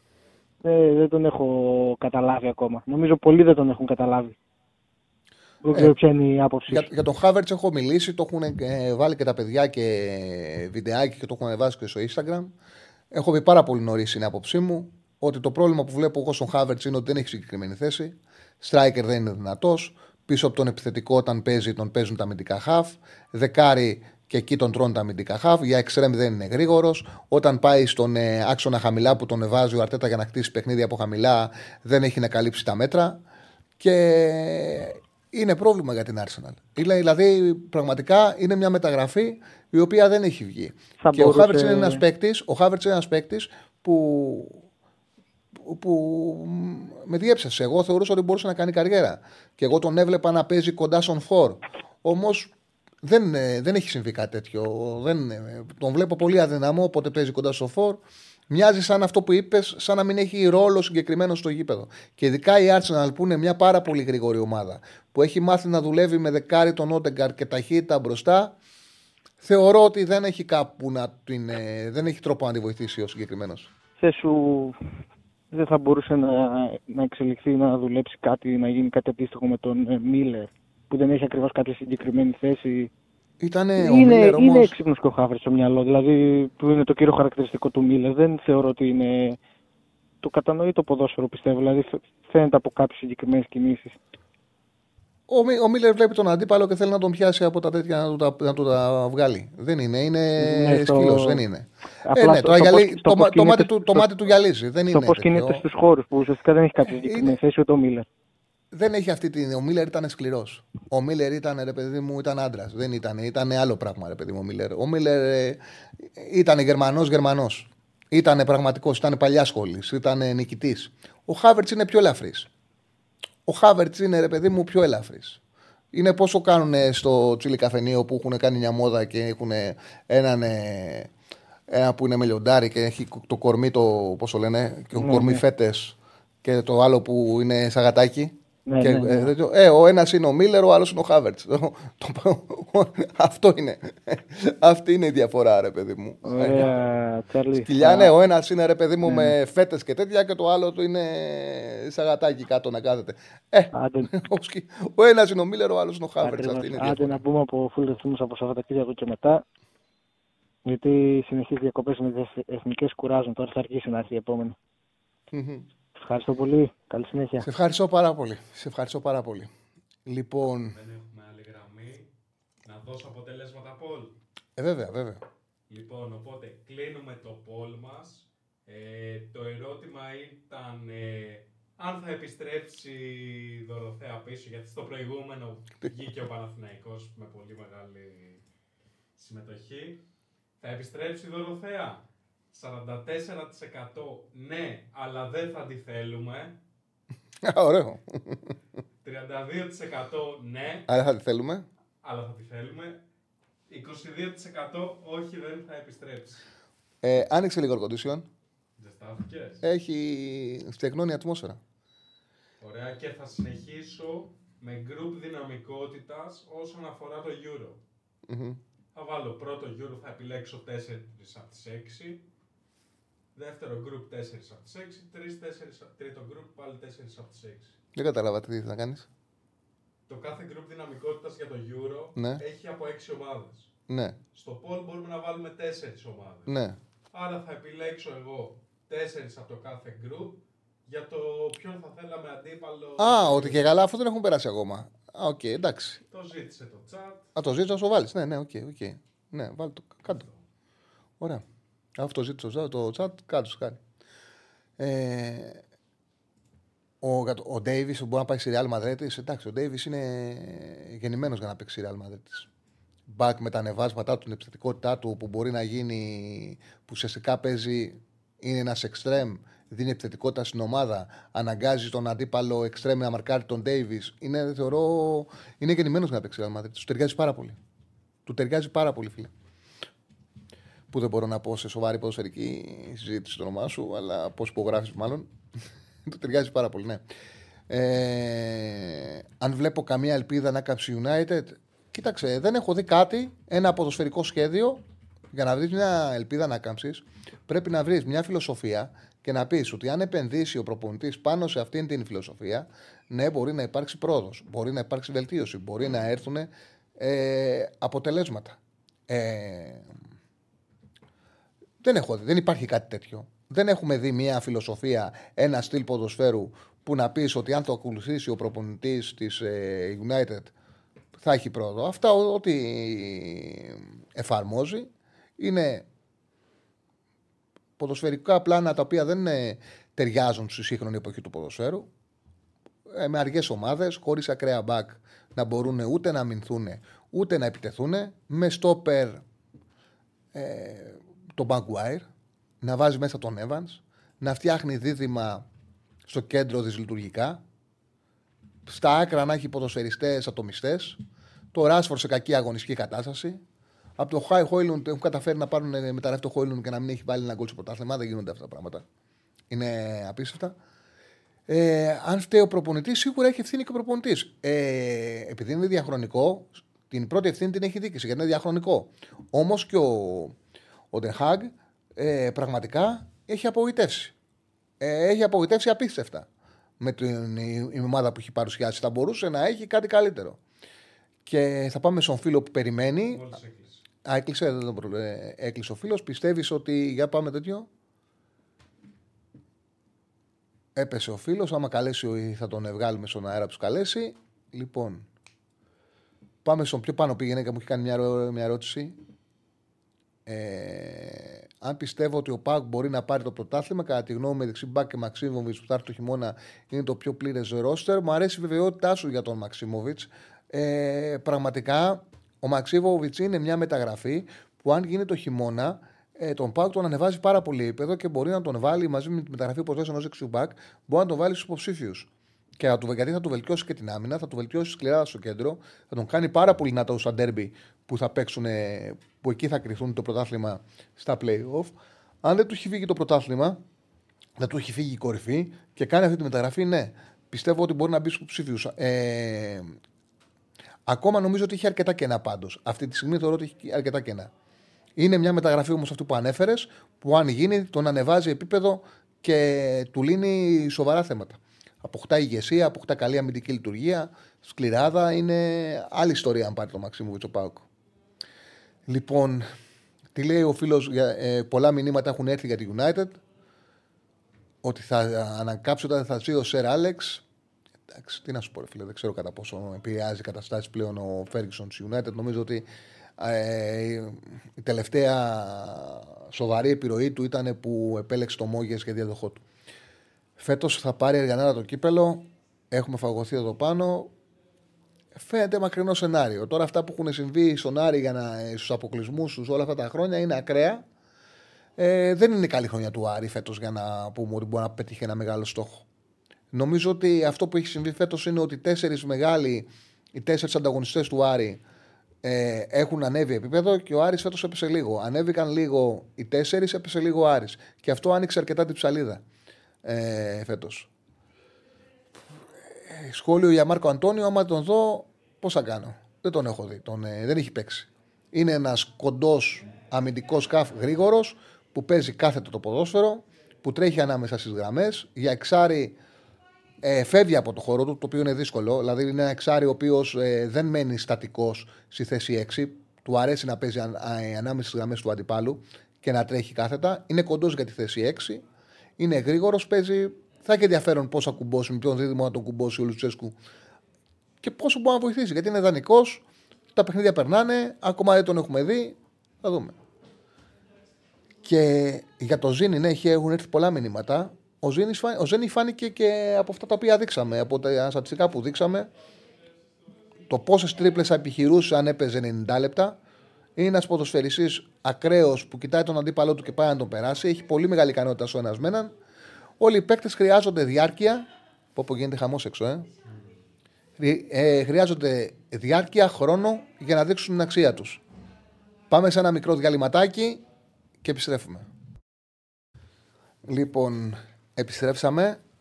Εντάξει, κάναμε ένα μικρό διάλειμμα για να κάνουν ησυχία ή έξω. Ε, μετά την διακοπή των εορτών, με το νέο χρόνο, θα μπούμε σε καινούριο στούντιο, υπερσύγχρονο στούντιο. Θα είναι όλα διαφορετικά, δεν θα περνάνε ήχοι απ' έξω. Μέχρι τότε θα έχουμε τέτοια θεματάκια. Με όλες τις ανέσεις, όλα τα κομφόρ θα μας παρέχουν. Ναι, ένα, έχει μείνει ακόμα ένας μήνας, ε, τουλάχιστον βάση πλάνου. Τώρα, αν τύχει κάτι αναπάντεχο, δεν νομίζουμε. Με το ξεκίνημα της νέας χρονιάς θα μπούμε στο νέο μας στούντιο που είναι πραγματικά πάρα πολύ ωραίο και θα αμορφύνει και τις εκπομπές μας και θα μας δώσει και περισσότερη άνεση σε πάρα πολλά πράγματα. Και δεν θα φοβόμαστε μην φωνάξει κάποιος από πίσω και περνάει ο ήχος στην ε, ροή.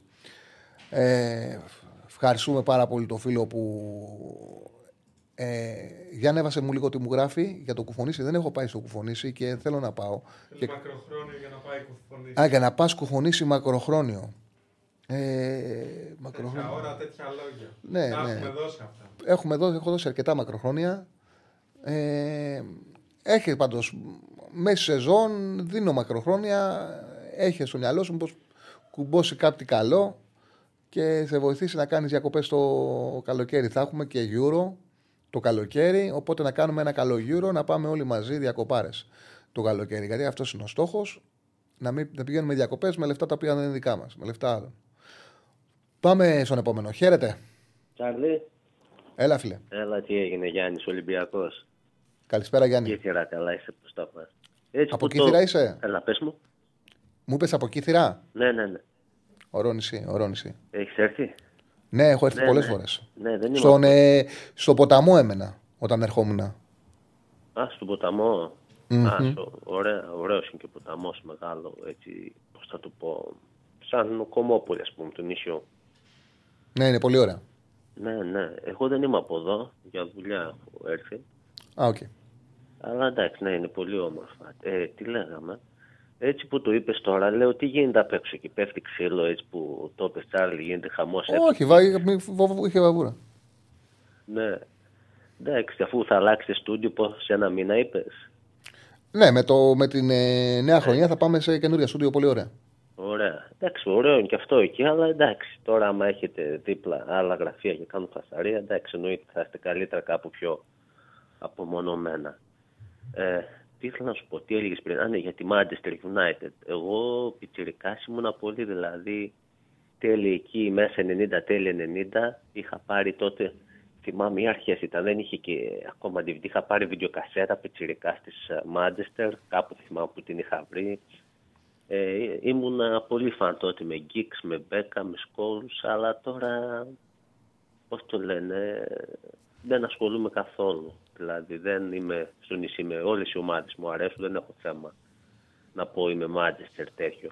Μμμ. Κοιτάξτε, και δεν γίνεται να είσαι πάντα στην α, top. Πώς να το πω δηλαδή. Ε, βέβαια, κάνουν κύκλους. Όλα κύκλους κάνουν. Αυτό πιστεύω. Πώς ήταν κάτω στις μικρές κατηγορίες δεκαετία του 80, πότε ήταν 70-80. Τώρα το ίδιο δηλαδή. Το ίδιο ε, πάνω κάτω είναι. Απλά τώρα εντάξει δεν είναι οι ίδιες εποχές που πέφτανε ε, σαν ε, τρένα πέφτανε ε, οι ομάδες και οι πολύ καλές στην Αγγλία και έχει ένα brand name που πιστεύω άμα δεν το είχε μπορεί και να πάλευε να σωθεί ας πούμε, όχι φέτος, πέρυσι ας πούμε που ήταν πιο χάλια. Αλλά παίζουν ρόλο όλα τώρα, εντάξει. Ε, το πιο σημαντικό είναι ότι και είναι απογοητευτικό είναι ότι τίποτα από αυτά που έχουν δημιουργήσει δεν μοιάζει κανένα να τους βελτιώσει. Δεν είναι, αυτό το οποίο παίζει United εδώ και πάρα πολλά χρόνια είναι σαν να μην βλέπουν τι γίνεται δίπλα τους. Σαν να μην βλέπουν πώς προχωράει το άθλημα. Φτιάχνουν αργέ ομάδες με, αργού, με αργούς παίκτες μεθεωμητικά, Ναι. χωρίς πραγματικά ποιοτικούς. Ο καλύτερος ε, back που έχουν πάρει είναι ο Μπισάκα, ο οποίος από τη μέση και μπροστά δεν έχει δημιουργία. Δεν έχει δημιουργία, δεν έχει ποιότητα στη σέντρα του και είναι ο καλύτερος back που έχουν πάρει τα τελευταία χρόνια. Δηλαδή είναι σαν να μην βλέπουν πώς εξελίσσεται το ποδόσφαιρο. Σίγουρα. Ε, ε, ε, Ποιος είναι τεχνικός διευθυντής εκεί, Δηλαδή τώρα είναι μάνατζερ, είναι και ο προπονητής για όλα, ας πούμε. Ε, αυτοί τα έχουν κάνει σαλάτα. Την πήραν και αυτοί οι Αμερικάνοι ή τη δώσαν που δεν έχουν ιδέα από ποδόσφαιρο και το είδα μόνο σαν μπίσνα. Εγώ αυτό πιστεύω.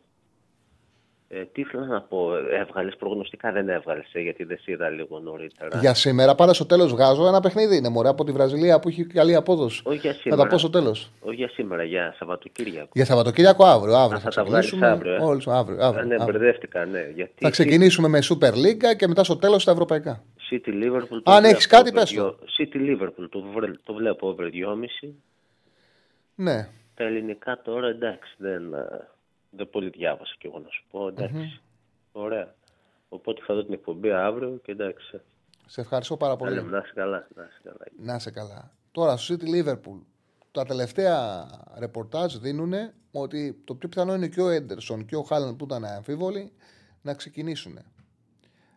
Θα είναι πολύ, το περιμένουμε πολύ ενδιαφέρον το παιχνίδι, ειδικά μετά το 4-4 της City με τη Chelsea. Υπάρχει μία. Έχει ενδιαφέρον την εξή άποψη. Η City είναι στο μυαλό όλων το φαβορή για το πρωτάθλημα και φυσικά είναι. Όμως βλέπουμε φέτος, και εγώ το έχω πει πάρα πολλές φορές, ότι δεν είναι στο ίδιο επίπεδο που ήταν πέρσι. Δεν τρομάζει. Δεν τρομάζει και αυτό που βλέπουμε στο γήπεδο, δεν τρομάζει και βάσει σύνθεσης. Δηλαδή, έχει πραγματικά αποδυναμω... ε, φτιάξτε μου να βλέπω το chat γιατί έχει κολλήσει. Έχει αποδυναμωθεί ειδικά στο κέντρο της. Έχει αποδυναμωθεί πάρα πολύ. Άλλο πράγμα πέρσι ήταν ο Ντεμπρούιν και με τον Γκουντογκάν. Ο Ντεμπρούιν θα, θα έρθει είτε στις γιορτές ή με το, θα επιστρέψει με την ε, νέα σεζόν. Ο Γκουντογκάν έχει φύγει. Είδαμε ότι στο παιχνίδι με τη Chelsea πάει στα τελευταία ματς μια λογική να επαναφέρει την, ε, την, το πλάνο με το οποίο η City πήρε το Champions League και έκανε την επίθεσή της στο τέλος και πήρε το πρωτάθλημα. Δηλαδή τρεις τελευταία γραμμή άμυνας και στόπερ δίπλα στον Ρόντρι. Και πέρσι ανέβαζε το Stones, τώρα ανεβάζει τον Ακάντζι. Αλλά ήταν άλλο πέρσι να έχεις τον ε, Γκουντογκάν και τον Ντεμπρούιν και άλλο το ότι λείπουν αυτοί οι δύο. Αυτό το πλάνο που δουλεύει με. ε, Θα παίξεις τώρα με τη Λίβερπουλ όπως έπαιξε και στο παιχνίδι με την ε, Chelsea. Με Ακάντζι Ρόντρι και Μπερνάρντο Αλβάρε, τετράδα, στη πλευρά ο Φόντεν, στη πλευρά είτε ο Ντοκού είτε ο Γκρίλης. Δεν είναι κάτι το οποίο το βλέπεις και λες αυτοί θα με τσακίσουν. Η Λίβερπουλ το 4-3-3 μπορεί να της δημιουργήσει πρόβλημα. Όπως την κέρδισε η Νιούκα στο Καραμπάο, την κέρδισε. Αφήνω τη Γουλφ, θα κάνεις ένα λάθος. Ήταν λάθος. Θα κάνεις μια ήττα λάθος από μια άλλη ομάδα. Και τα ντέρμπι λέω. Την κέρδισε η Newcastle 1-0 στο, στο Καραμπάο. Την κέρδισε η Arsenal 1-0. Της πήρε η Chelsea 4-4. Δηλαδή δεν σε φοβίζει και περιμένεις το μάτς με τη Λίβερπουλ. Θα δείξει την ποιότητά της, θα δείξει την ανώτερότητά της, την ανώτερότητά της, θα κερδίσει ή θα πάρει αποτέλεσμα εκεί η Λίβερπουλ και θα αρχίσουμε όλοι αυτό το οποίο φαίνεται να λέμε ότι η City είναι έθραυστη, την City μπορεί να τη χτυπήσεις, μπορεί να της κάνει ζημιά, μπορεί να της πάρει κάποιος στο πρωτάθλημα φέτος. Έχει πολύ μεγάλο ενδιαφέρον, το, ειδικά το παιχνίδι του Σαββάτου, γιατί είναι και σε μια περίεργη εποχή. Πάντα τα μάτς που έρχονται μετά από διακοπή εθνικών δεν μπορεί να τα υπολογίσεις γιατί σταματάει ο ρυθμός, σταματάει η φόρμα. Είναι μια πραγματικότητα αυτή και έρχεται και μετά από παιχνίδια, από μεγάλα παιχνίδια που η City δεν έχει κερδίσει. Είναι μόλις ένας βαθμός η διαφορά. City με τη Liverpool. Η Arsenal έχει 27 που βγάζει ένα αριθμό, μια επιθετικότητα και για μένα είναι και μια ομάδα από αυτό που βλέπεις μπορεί στο τέλος ακόμα και να φτάσει μέχρι το τέλος φέτος. Έχει πολύ μεγάλο ενδιαφέρον. Για μένα η ομάδα που έχει μεγαλύτερη συνέπεια και επιθετικότητα είναι η Arsenal και από τη στιγμή που κατάφερε να πάρει στο 1-0 τη City σου δείχνει ότι μπορεί να τα καταφέρει. Και το περιμένω το City Liverpool με πολύ μεγάλο ενδιαφέρον ε, το Σάββατο. Πραγματικά με πολύ μεγάλο ενδιαφέρον να δω ότι θα καταφέρει να κερδίσει η City Liverpool εύκολα, θα την κερδίσει στο όριο, θα πάρει αποτέλεσμα η Liverpool, θα κάνει Διπλό η Λίβερπουλ που θα δείξει ότι πάει και αυτή για πρωτάθλημα. Γιατί ένα από το πίσω είναι, δεν έχει μεγάλη απόσταση. Έχει. ε, Είναι με ματσάρα. Είναι ματσάρα. Για πες αποτελέσματα στο poll, τι poll, τι poll έβαλες, ε, τι ψήφισε ο κόσμος. Ένα poll χωρίς νόημα για μένα είναι γιατί ακόμα δεν έχουν πάει Euro. Αλλά οκ. Αυτό θέλει ο κόσμος. Καλά έκανες και το βάλες. Το ερώτημα ήταν από το πρώτο γκρουπ δυναμικότητας ποιον θα θέλατε να βρούμε στους ομίλους του γύρω 2024. Οι περίπου 240 που απάντησαν στο poll ε, προτίμησαν την Πορτογαλία κατά 39%, τη Γερμανία με 33% και τη Γαλλία 14%. Στο τέλος η Ισπανία 11%. Δεν μπορώ να καταλάβω γιατί η Γερμανία και όχι η Γαλλία. Δηλαδή επιλέγουν, ποιους επιλέγουν να παίξουμε; Πορτογαλία 39%. Α, δηλαδή Γερμανία- από το δύσκολο γκρουπ θέλουν να έχουμε σαν ε, αντίπαλο τους Πορτογάλους; Ναι, Και αυτοί μας βλέπουνε; ναι. Ποιες είναι οι άλλες ομάδες που μπορούσαμε να έχουμε; Γερμανία, Γαλλία, Ισπανία. Επιλέξανε την Πορτογαλία αντί για την Γερμανία; Πω. Εγώ θα επέλεγα Γαλλία. Ε, όχι, οι Γάλλοι είναι ομαδάρα. Οι Γερμανοί είναι πιο που παίζονται. Α παίζουν συνέρα του. Οι Γερμανοί παίζονται. Δέχονται. Επίσης έχει και Βέλγιο-Αγγλία που δεν χωράνε στο πόλο, οπότε τις απέκλεισαν. Ναι, ναι. Ε, από όλες θα διάλεγα τους Βέλγους ή τους Γερμανούς; Από όλες. Γιατί και οι Βέλγοι δεν είναι στα καλύτερά τους. Τους Βέλγους θα διάλεγα. Οι Γερμανοί έχουν την έδρα, μπορεί να έχουν και διετσία. Αλλά έχουν κακή φόρμα και δέχονται πάντα γκολ οι Γερμανοί, όπως λέει ο φίλος. Δέχονται πάντα γκολ οι Γερμανοί. Από τους κορυφαίους δεν θες με τίποτα Πορτογαλία και Γαλλία. Με τίποτα για μένα. Και ναι. Οπότε θα κάνεις το ίδιο και στο δεύτερο γκρουπ. Το έχω κάνει ήδη. Ποιες είναι οι ομάδες; Δεύτερο γκρουπ δυναμικότητας έχει Ουγγαρία, Δανία, Αλβανία, Αυστρία, Τουρκία, Ρουμανία. Εγώ στο poll έβαλα Δανία, Αλβανία, Τουρκία, Ρουμανία. Και, και ποιος άφησες έξω; Άφησα έξω Ουγγαρία και Αυστρία. Ok, ok. Ε, οι Ούγγροι Τσέχοι δεν μας ταιριάζουν και είναι περίεργοι. Ε, Χωρίς να παίζουν καλά, ε, παίρνουν κάτι καλά αποτελέσματα. Είναι και παιχτάρας όπως λέει. Δεν μας ταιριάζουν οι Ούγγροι. Δεν, έχουμε, δεν, δεν θα τους στείλω τους Ούγγρους έτσι αλλιώς. Ε, Ρουμανία 100%. Ρουμανία και ποιοι, η Αλβανία, οι Αλβανοί που μας δίνουν. Δανία, Τουρκία. Δανία, Τουρκία, όχι, όχι. Τους Και ε, Αυστρία. τους Ρουμάνους θα ήθελα. Τους Ρουμάνους θα ήθελα. Μάλιστα. Τους Ρουμάνους. Και το Είναι- chat Ρουμάνους προτιμάει κατά 43% μέχρι τώρα. Ναι, ναι, ναι, Ρουμάνος. Ε, Ισπανοί γιατί όχι, θεωρώ πιο επικίνδυνο στο λάθος, ε, πιο επικίνδυνο στο λάθος τους ε, Βέλγους και τους Γερμανούς. Αυτή τη στιγμή οι Γερμανοί έχουν και μεγάλη ανασφάλεια, δεν κερδίζουν με τίποτα. Έχουν ανασφάλεια, δέχονται εύκολα γκολ, είναι ασύνδετοι, δεν έχουν βρει πλάνο. Ε, οι Γερμανοί για μένα θέλουν ένα προπονητή σοβαρό, να αφήσει όλα αυτά τα νεοτερεστικά για την εθνική ομάδα που προσπαθούν να κάνουν και να βρουν τακτικές περίεργες και να παίξουν ένα ε, πειθαρχημένο ποδόσφαιρο, να αξιοποιήσουν τα κορμιά τους, να βάλουν τους παίκτες σε κατάλληλες θέσεις, ένα πιο κλασικό ή 4-3-3 ή 4-2-3-1, πιο συντηρητικό. Ε, πάνε να παίξουν κάτι περίεργα 3-4-3, κάτι δύσκολα τακτικές που δεν μπορούν να τις ακολουθήσουν. ε. Και έχουν ε, πραγματικά έτσι, είναι πολύ ανοιχτοί. Δέχονται πολλές φάσεις, δέχονται με ευκολία γκολ. Θέλουν. δεν ξέρω κατά πόσο αυτός, αυτόν που έπρεπε να πάρουν τώρα είναι ο Νάγκελσμαν, που και αυτός θα προσπαθήσει να περάσει την, ε, φιλ, την ποδοσφαιρική του κουλτούρα για να πείσει να πάρει μια καλύτερη δουλειά στο μέλλον. Θεωρώ ότι πρέπει να πάνε σε ένα πιο συντηρητικό πλάνο για να φτιάξουν πρώτη την άμυνά τους. Και εγώ συμφωνώ ότι οι Αλβανοί μπορούν να κλέψουν την παράσταση. Ήταν πολύ κακοί με το Φερόες. Πολύ κακοί με το Φερόες, αλλά έχουν καλή φουρνιά, έχουν καλή ομάδα. Έχουν ε, καλούς ποδοσφαιριστές και είναι από τις ομάδες που είναι το όνομά τους πιο. Δεν θες ποτέ ομάδε που το όνομά τους να είναι ε, κατώτερο από τις δυνατότητές τους. Εγώ θεωρώ ότι από αυτές τις ομάδες οι Ρουμάνοι θα ήταν για μας. Ε, για μας θα ήταν οι καλύτεροι Ρουμάνοι να αντιμετωπίσουμε. Λοιπόν. Ε,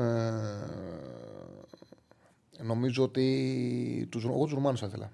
Πώς πάει το Πολ; 44% Ρουμανία, 36% Αλβανία, 13% Τουρκία και 6% Δανία.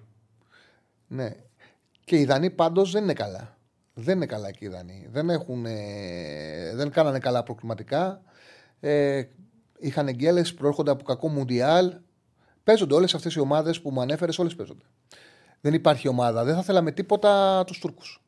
Γιατί; Είναι καλοί. Είναι καλοί. Ε, έχουν πολύ καλούς παίκτες. Είναι καλοί οι Τούρκοι. Δεν θα τους ήθελα. Και οκ. Όχι ότι δεν θα τους παλέψουμε, αλλά λέω δεν θα τους ήθελα. Ε, ο Φούντας έχει θέση 18 της εθνικής. Δεν υπάρχει 18. Όλοι κάθονται στον πάγκο. Είναι 23. Δεν είναι 18. Ε, Πάντως που λέει ο φίλος δεν μπορεί να κατανοήσει, μπορεί να προσφέρει. Έχει παιχνίδι στο χώρο, είναι δυναμικός, πατάει περιοχή, εκτελεί. Δεν είναι ένας παίκτης ο οποίος δεν μπορεί να δώσει τίποτα Φούντας. Νομίζω τον αδικεί. Έτσι έχω την αίσθηση τον αδικεί το Φούντα. Δεν είναι η πρώτη επιλογή έτσι κι αλλιώς. Ξεκάθαρα είναι από τις πίσω αλλαγές, αλλά ναι, άμα του χρειαστεί να βοηθήσει, ασφαλώς και μπορεί να βοηθήσει ο Φούντας. Δεν είναι για πέταμα. Σε καμία περίπτωση. Δεν έχουμε γραμμές, τους καλέσει να βγει κατευθείαν. Καλέσει να βγείτε στον αέρα, να συζητήσουμε. Εντάξει. Είναι όντως μια εβδομάδα άδεια. Μας πήγε η εθνική καλά. Αύριο θα ξεκινήσουμε πάλι όπως κάνουμε με την αγωνιστική με τη Super League. Θα έχουμε πολύ στοίχημα. Αλλά εντάξει, ό,τι έχετε στο μυαλό σας, βγείτε να το συζητήσουμε. Η εκπομπή επικοινωνίας είναι. Ε, μέχρι να βγει κάποιος, θα πάμε με το chat. Ε, ναι, αν περάσουμε τέταρτο γκρουπ, όλες οι ομάδες και τρεις ομάδες που θα διεκδικήσουν θέση από τα playoff θα πάνε στο τέταρτο γκρουπ. Όμως το τέταρτο γκρουπ είναι δυνατές ομάδες. Είναι τα λύσο και το τέταρτο γκρουπ, όπου θα τις αποφύγουμε. Δεν είναι. Γιατί έχει βγει το εξής και καλά έκανε η UEFA, ότι ανάλογα με τι θέση τερματίσανε. Ε, εγώ τώρα δεν βλέπω. Ε, ωραία. Λοιπόν, στο τρίτο γκρουπ δυναμικότητας που θα παίξει μετά είναι η Σκωτία, η Σλοβενία, η Σλοβακία, η Τσεχία, η Ολλανδία και η Κροατία. Δηλαδή στο τρίτο γκρουπ είναι ε, οι Κροάτες, οι Ολλανδοί πολύ δυνατοί. Μετά οι Σλοβαίνοι, οι Σλοβάκοι, οι Τσέχοι παίζονται και οι Σκοτσέζοι έκαναν καλό τουρνουά και έχουν και όπως σου είδα καλή φυσική κατάσταση, πολύ καλή αθλητικότητα. Ο Μακτόμιν εκεί είναι ηγέτης στους Σκοτσέζους. Έχουν και τον Ρόμπερτσον, έχουν μια ενώ οι Σκοτσέζοι συνήθως μας ταιριάζουν, βλέπω ότι έχουν αποκτήσει μια μεγαλύτερη αθλητικότητα από ό,τι τους έχουμε συνηθίσει. Γιατί συνήθως είναι αργίε οι ομάδες της Σκωτίας. Αυτή δεν είναι αργή ομάδα, είναι μια αθλητική ομάδα της Σκωτίας. Ε, Παρ' όλα αυτά, εντάξει, μόνο τους Ολλανδούς και τους Κροάτες δεν θέλουμε. Ειδικά τους Κροάτες ε, πάντα μας πελεκάνε όπου μας βρίσκουν, εκτός από την ομαδάρα που είχαμε τότε που τους είχαμε κερδίσει στο. που τους είχαμε κερδίσει και 2-0 στο Καρεσκάκη με τον Ζαραδούκα αριστερό μπακ βασικό. Λοιπόν, τέταρτο γκρουπ που δεν παίζουμε μαζί τους είναι οι Σέρβοι, οι Ιταλοί και οι Ελβετοί και τρεις καλές ομάδες και είναι οι τρεις νικητές των playoff. Έλεγα ότι κάνανε κάτι καλό, ότι πήγε και, με, με, και έπαιξε ρόλο και η κατάταξη, η βαθμολογία που είχαν στα προκριματικά. Αυτό δημιούργησε και κίνητρο ακόμα και οι ομάδες που έχουν περάσει να συνεχίσουν να κερδίζουν για να πάρουν καλή βαθμολογία και να πούνε στο πρώτο γκρουπ. Ήταν σωστό αυτό που κάνει η UEFA. Αν πιστεύω ότι ο Αράο θα είναι ο επόμενος Πέρες για τα επόμενα χρόνια, ε, και αν αξίζει να γίνει ένα νέο ο Μπερνάρ, όχι. Ο Μπερνάρ για μένα παίρνει πολλά λεφτά για αυτά που δίνει. Παίρνει πάρα πολλά λεφτά. Δεν λέω ότι είναι κακός παίκτης. Δεν λέω ότι είναι αρνητικό στοιχείο στην ομάδα. Συμβάλλει, θετικό στοιχείο είναι για τον Παναθηναϊκό. Όμως παίρνει πολλά λεφτά για αυτά που δίνει. Και ο Αράο, αν είναι ο επόμενος Πέρες, είναι διαφορετικός παίκτης. Παίζει με διαφορετικά τρόπο τη θέση 6. Τώρα από εκεί και πέρα, ε, ξεκάθαρα είναι το, πλέον είναι το βασικό εξάρτητο του Παναθηναϊκού. Οπότε ναι, αυτός θα πάρει τον, ε, το ρόλο στη θέση 6. Ε, ο Αράο δεν πήθη, δεν συμφωνώ ότι δεν πήθη ο Αράο. Μια χαρά παίξει τον Αράο. Κάνει διαφορετικά πράγματα στο γήπεδο. Και παίζει και στο κέντρο της άμυνας, παίζει και στις 6-6, παίζει απλά, ανοίγει το παιχνίδι με τη μία. Είναι ένα εξάρι που παίζει σε πάρα πολλούς χώρους. Είναι καλός παίκτης ο Αράο. Γιατί δεν πήθη. Μια χαρά παίκτης είναι. Για ανέβασε το chat. Ε, ναι, το φίλο που λέει ότι από τη στιγμή που αν περάσει ο και αρχίσει ο Κατενάτσιο μετά μόνο στα πέναλτι, αν αποκλείσει κάποιος, Ιταλία, από τη στιγμή που πήγα, όταν πάνε σε μια διοργάνωση, όταν μπαίνουν στο νοκάουτ είναι επικίνδυνοι. Βέβαια, τώρα είμαστε απόλυτα ειλικρινείς ότι οι Ιταλοί δεν έχουν, δεν έχουν την κλάση στο κέντρο της άμυνας που είχαν παλιά. Δηλαδή δεν έχουν τους τους τρομερούς αμυντικούς, ε, δεν έχουν και Έλληνη Μπονούτσι. Ο Ατσέρμπι παίρνει στο κέντρο της άμυνας. Δεν έχουν ο Γκότι δεν έχουν κάτι πραγματικά σπουδαίο στο κέντρο της άμυνας ώστε να πεις ότι ναι θα πάνε με την ε, φιλοσοφία τους και θα, και θα αντέξω το τέλος γιατί για να πάει καλά ε,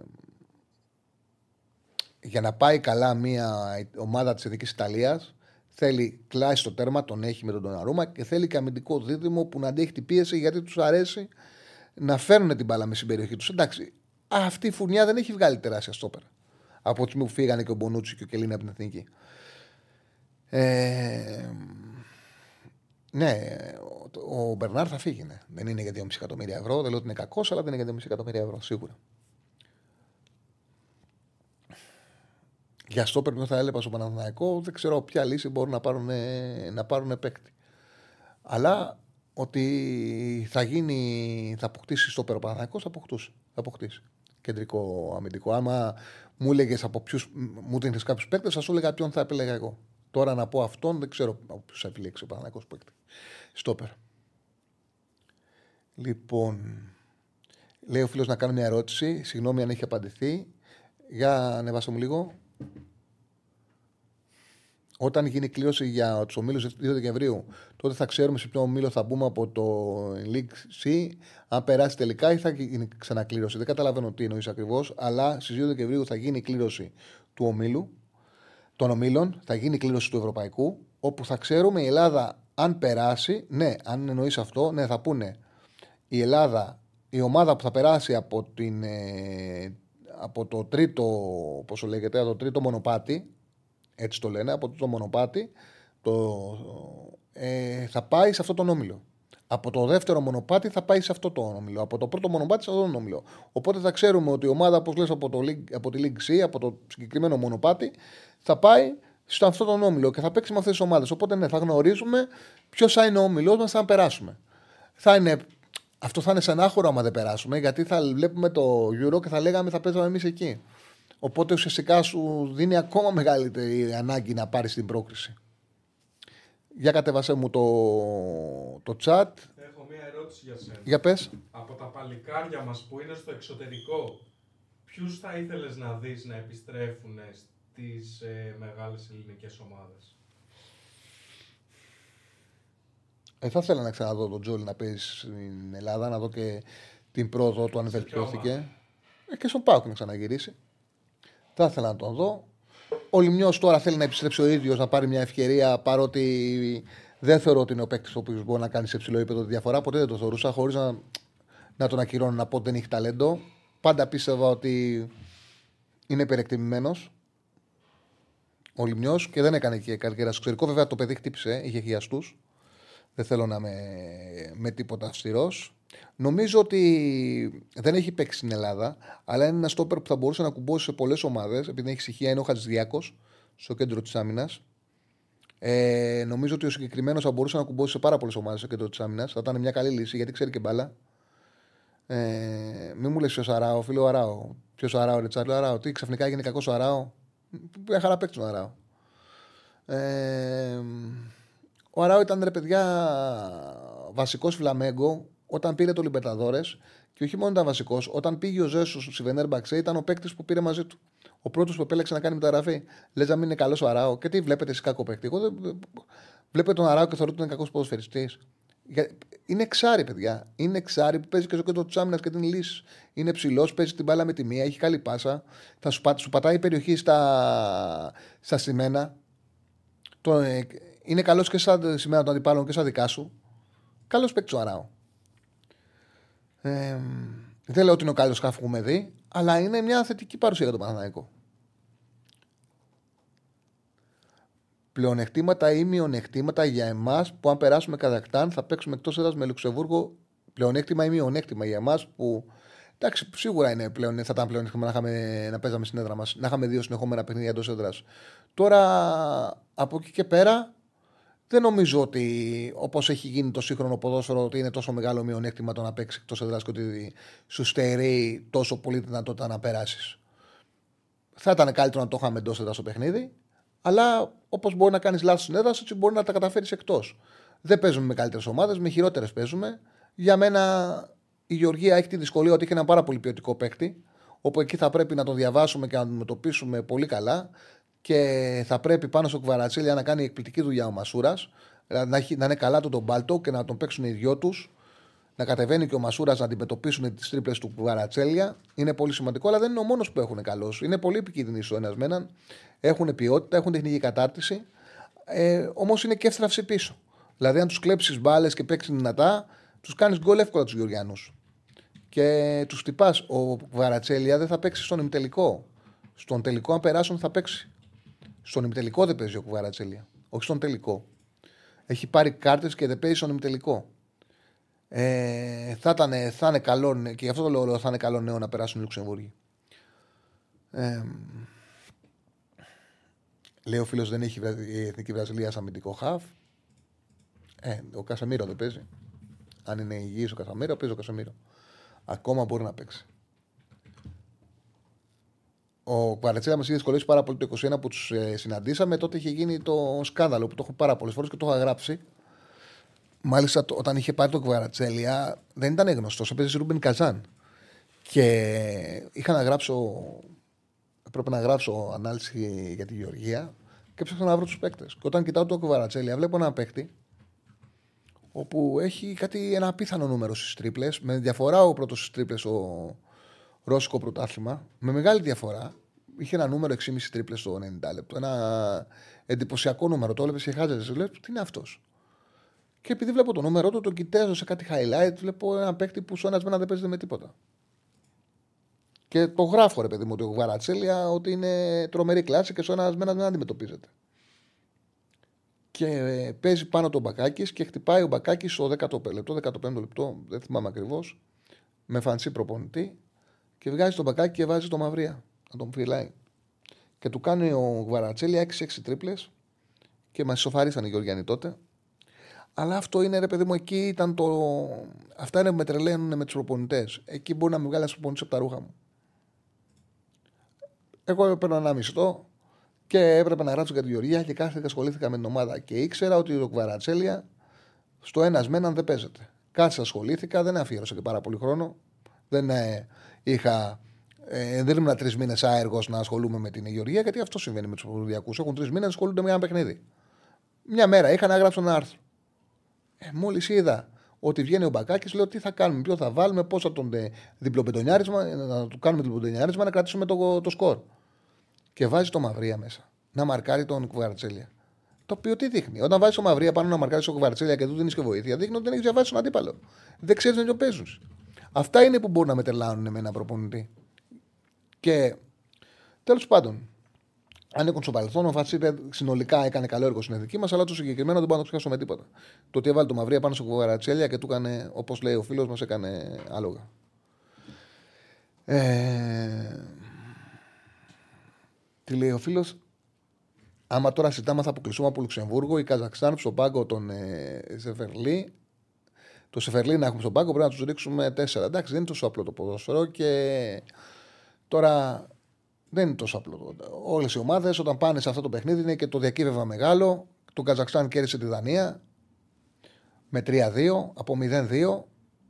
Ε, έχει βάλει σε όλα τα παιχνίδια γκολ. Είναι μια ομάδα που παίζει με πέντε αμυντικούς, ακόμα και στο Μαρίνο, και έχει, και έχει βάλει γκολ μόνο στη Φιλανδία που χάσε ένα 0 έβαλε. Σε 9 από τα 10 προκριματικά έβαλε γκολ. Ναι, πιστεύω θα κερδίσουμε το Καζακστάν. Δεν έχουν τη δυνατότητα να μας αποκλείσουν. Θα πρέπει να παίξουν πολύ άσχημα. Όπως πιστεύω ότι στο Λουξεμβούργο, αν θα πάμε, ακόμα και στο εκτός θα περάσουμε. Όχι να το πάρουμε αψήφιστα, θα περάσουμε. Μάχη θα γίνει. Στη Γεωργία θα γίνει μάχη. Θα γίνει μάχη όπως και εκεί πιστεύω ότι είμαστε στο φαβόριο ότι είναι στο χέρι μας. Απλά εκεί ε, θα έχουν τον καλύτερο παίκτη στο γήπεδο οι Γεωργιανοί και αυτό πάντα είναι ένα πλεονέκτημα για τους αντιπάλους. Όταν έχουν αυτοί το καλύτερο παίκτη στο γήπεδο και θα πρέπει να βρούμε έναν τρόπο να το αντιμετωπίσουμε. Αν το αντιμετωπίσουμε, θεωρώ ότι θα περάσουμε. Ε, Εντάξει, δεν ισχύει το τύψη για την Δανία. Η Δανία έπαιξε μη τελικά στο προηγούμενο τέτοιο. Έπαιξε ημιτελικά στο προηγούμενο γύρο και ήταν εκπληκτική. Ε, ο κόσμος ψήφισε Ρουμανία με 40%, Αλβανία με 37%, Τουρκία με 13% και Δανία με 7%. Οπότε το δεύτερο γκρουπ θέλουν τους ε, Ρουμάνους. Μάλιστα. Μάλιστα. Για ανέβασα μου μικρές ομάδες κάνουν τη ζημιά, λέει ο φίλος. Οπότε τώρα ετοιμάζεις τρίτο γκρουπ, ε. Ναι. Ποιες θα αφήσει έξω; Θα βάλω οπωσδήποτε Κροατία-Ολλανδία. Και λέω να αφήσω έξω Σκοτία και Σλοβενία. Δηλαδή να βάλω Τσεκία-Σλοβακία. Ε, θα βάλεις οπωσδήποτε. Ολλανδία-Κροατία. Καλά, ναι. Και λέω να βάλω και Σλοβακία-Τσεχία. Μήπως, λέω εγώ, να μην βάλεις τις δύο καλές που σίγουρα δεν τις θέλουμε; Γιατί είναι δύο καλές που σίγουρα δεν τις θέλουμε. Και να δούμε από τις άλλες τέσσερις ποιες θέλουμε. Γιατί εντάξει, έτσι είναι. Ολλανδία Κροατία σίγουρα δεν θέλουμε. Δεν θέλουμε Ολλανδία και Κροατία, είναι οι καλύτερες. Α βάλουμε τις άλλες όπου, οκ, εκεί οι άλλες τέσσερις να δούμε εκεί είναι ο τζόγος, ρε παιδί μου, ποιον θέλουν. Ποιον θέλουν. Είναι η Σλοβακία, είναι η Σλοβακία, είναι η Σλοβενία. Και ποιες είναι οι άλλες δύο, η Σκωτία Και Τσεχία. και η Τσεχία. Εγώ δεν θέλω τους Σκοτσέζους. Δεν ξέρω, δεν εννοώ θεωρητικά, ρε παιδί μου, μας ταιριάζουν. Δεν τους θέλω. Τους βλέπω ότι είναι πιο αθλητικοί από ότι είναι συνήθως, πιο γρήγοροι. Ενώ με Σλοβένους ε, ούτε τους Τσέχους θα ήθελα. Ούτε τους Τσέχου θα ήθελα. Η Σλοβενία, η, Σκο... η Σλοβενία ή η Σλοβακία θα ήθελα. Νομίζω ότι τους δύο είναι στα μέτρα μας. Και οι δύο. Εντάξει, δεν θα χάσουμε. Τη Σλοβενία θα ήθελα. Δεν θα χάσουμε από τον ε, Σπόρα, το Βέρμπιτ και το Βέρμπιτ. Εντάξει. Δεν θα χάσουμε. Του θα τους πάρουμε. Θα μου πεις έχουν κίνητρο απέναντί μας. Okay. Νομίζω θα τους πάρουμε όμως, είμαστε καλύτεροι. Ε, ναι, η Δανία βγήκε στην τετράδα στο προηγούμενο και Euro και. Τι, την αδικήσανε και με την Αγγλία που αποκλείστηκε. Γιατί που... Αμάμινο ο Σπόραρ για την εθνική Ελλάδος πάντως. Ψηλό κορμί θα το βάλουν. Ναι, α, ναι, ναι, ναι, ναι, ναι, ναι. θα τον κάνουν. Όχι, μόνο, ναι, νομίζω ότι. Καλά, ας πάμε πρώτα και μετά τα βλέπουμε αυτά. Γιατί το σημαντικό είναι να πάμε. Γιατί καμιά φορά ξέρεις, αυτό είναι το κακό ότι αν έχεις και μια εύκολη κληρωσή, το άγχος είναι μεγαλύτερο. Ε, να περάσεις. Δεν είναι. Είναι ψυχολογικά περίεργο να μπει σε μια κλήρωση που δεν ξέρεις αν θα. Δεν είναι απλό. Και για τον θα δώσεις τα μάτς και μετά, καλά, αν τα καταφέρεις και να το βλέπουμε και να λέμε θα ήμασταν εκεί, είναι περίεργο, είναι άσχημο. Δεν είναι ωραίο. Εντάξει, να κάνουμε τώρα. Α, η Σλοβενία είναι λέει πολύ καλύτερο. Τι καλύτερο, την του είδαμε τους, με το Καζαξάν. Σιγά, που είναι πολύ καλύτερα από όσο νομίζω. Τους είδαμε το Καζαξάν. Είχα παίξει ο Νάσο για να πληρωθώ, με μέτρια ομάδα είναι. Δεν είναι τίποτα το ιδιαίτερο. Τους είδα και με την Ιρλανδία το διπλό που τους είδα που κάνανε 0-1. Γιατί και τα δύο παιχνίδια τα, έχω, τα είχα παίξει. Και την έχω δει. Δεν είναι τίποτα το ιδιαίτερο Σλοβενία. Δεν λέω ότι είναι κακή. Λέω ότι παίζονται. Δεν είναι τίποτα το ιδιαίτερο. Δεν είπα ότι τους έχουμε σίγουρα. Ok, okay, αλλά δεν είναι κάτι το ιδιαίτερο Σλοβενία. Όχι. Ε, Χατζηδιάκος αμυντικά δεν υπάρχει, δεν ισχύει. Δεν ισχύει. Μια χαρά αυτό παίρνει. Μια χαρά είναι. Δεν υπάρχει. Ποιος υπάρχει; Δεν υπάρχει. Εντάξει. Δεν έχουμε τον Φράγκο Μπαρέζ στην Ελλάδα. Να λέμε ο Χατζηδιάκος δεν υπάρχει. Και μπάλα ξέρει και, με την... και καλές τοποθετήσεις έχει και έξυπνος είναι. Ταιριάζει και με τον Μαυροπάνο. Ε... Ναι, έλεγα αυτό το πράγμα για τη σύγκριση. Εντάξει, μόνο συζήτηση κάνουμε τώρα σε θεωρητικό επίπεδο χωρίς καμιά ιδιαίτερη ανάλυση γιατί είναι και οι μέρες άδειες. Ok, okay, θεωρητικά συζητάμε. Λοιπόν, καλέστε στο τηλέφωνο, πάρτε καμιά γραμμή. Είμαστε πολύ μεγάλο διάστημα χωρίς γραμμές. Όποιο καλέσει θα βγει κατευθείαν. Μόνο εγώ βλέπω ότι ο, Μαυρο... ο, Μαυρο... ο Μαυροπάνος ναι, κάνει αρκετά τσαφ. Ο Μαυροπάνος ήταν εντάξει, κόβει πολλά.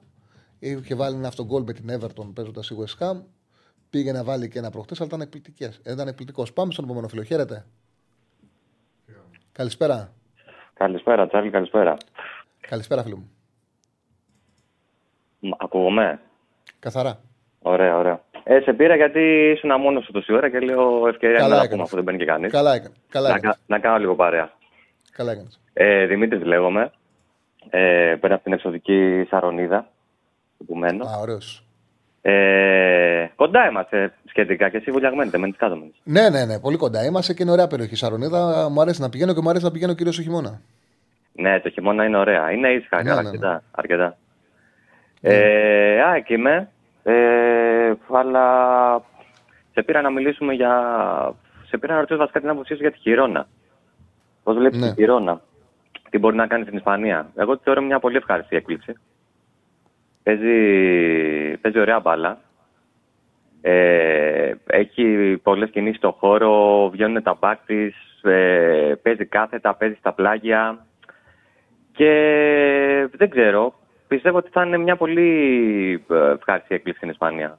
Πιστεύω ότι μπορεί Είναι να, ήδη, τι θα είναι. Είναι ήδη. Είναι, περνάνε οι αγωνιστικές και είναι ακόμα πρώτοι.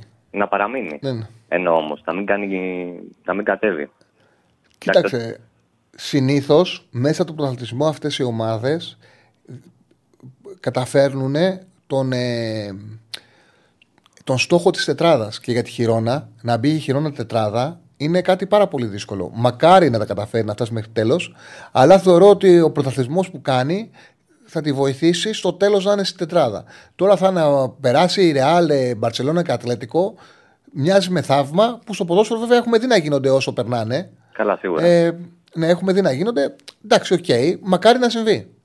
Μακάρι να συμβεί. Πάντως κερδίζει με μπαλάρα, με, με, με γκολ. Είναι εκπληκτική, εντάξει.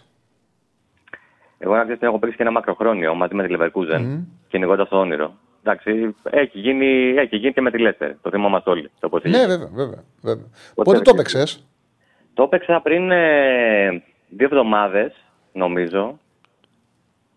Και έδινε. Μ' ακούς; Ναι, ναι, πει κάνει τα δύο διπλά δηλαδή με ο Σασούνα και Βαγεκάνο. Γιατί για μένα είναι εκεί είναι που. Πριν τα κάνει, ναι. Ε, ναι, δηλαδή έχει χάσει από τη Ρεάλ και περιμένεις ότι θα ξεφουσκώσει. Και πάει και τα παίρνει όλα. Και κάνει διπλά. Τώρα στο να παρακολουθήσει στο Σασούνα να χάνεις ένα-δύο, να χάνεις δύο-ένα με τον Σασούνα και να το γυρίσεις δύο-τέσσερα, δεν είναι απλό. Δεν είναι απλό. Δείχνει ότι έχει στοιχεία σαν ομάδα. Όπως και με τη Βαγεκάνο που είχαν ένα μηδέν και το γύρισε. Mm-hmm. Σε, πολύ δύσκολη, σε πολύ δύσκολη έδρα. Δύο συνεχόμενα μάτς τα έχει γυρίσει. Και ναι, και έδειξε, έδειξε χαρακτήρα. Όντως πρωταθληματικής ομάδας. Ε, και το πήρα το. και όλας το δίνεις σε τρομερή απόδοση. Έδινε, το δίνεις σε 80 απόδοση. Mm-hmm. Κατάκτηση La Liga. Τέλος πάντων, ε, το έπαιξε ένα συνδυαστικό και με τη Leverkusen. Ε, και με την Tottenham. Κυνηγάω δηλαδή τρεις εκκλήξει τώρα. Ε, mm-hmm. Αλλά εντάξει, ποτέ δεν ξέρει. Η απόδοση εντάξει ξεφεύγει πάνω από 5.000. Έχεις παίξει με, με λάθος ή ξερά; Ξερά, ξερά, ξερά. Mm-hmm. Ε, αλλά κάτσει, ναι. μπορεί να κάνω και αυτό που έλεγες ότι να παίζεις δύο στοιχήματα. Το ένα να τα αφήνεις για κά. Και το, και το άλλο να το σπάς. Και το σπάς. Ναι, ναι, ναι. Να τα σπάς. Όταν ψάχνεις μεγάλες αποδόσεις, το σωστό είναι να τα σπάς. Γιατί άμα πας καλά, μπορείς σύντομα να βγάλεις ένα μικρό κέρδος ναι. και μετά από εκεί πέρα να τα υπολογίσει και να πεις ένα, ένα το πάω μέχρι τέλους, το άλλο θα το τραβήξω τώρα, το άλλο θα το περιμένω λίγο ακόμα και να το διαχειριστείς έτσι. Όταν πας αποδώσεις τη δικιά σου τώρα. Ναι. Δηλαδή, είναι αμαρτία τώρα εσένα να σου προχωρήσει, να σου δώσει κάποιες. Πας για 5.000 αποδόση, πες. Ναι, τόσο είναι. Να σου δώσει κάποια φορά 100 απόδοση και αν στο τέλος να το χάσεις. Δηλαδή, θα πρέπει όταν πάρεις την απόδοση 100 σε ένα δελτίο να, να την εξαργυρώσεις. Και στο άλλο να πεις το ένα το αφήνω μέχρι τέλους για να το πληρωθώ την έμπνευσή μου και το άλλο να το έχω στο μυαλό μου πώς θα το διαχειριστώ. Ναι, για να έχεις και ένα σίγουρο κάσ και να έχεις και ένα, ναι. να κυνηγάς και ένα, μια, ένα τεράστιο κέρδος. Αν... Ναι, τώρα γιατί μιλάμε για τρελές. Ε, εγώ νομίζω ότι σε χάλασε πολύ ο τραυματισμός του Μάντισον στη Τότεναμ.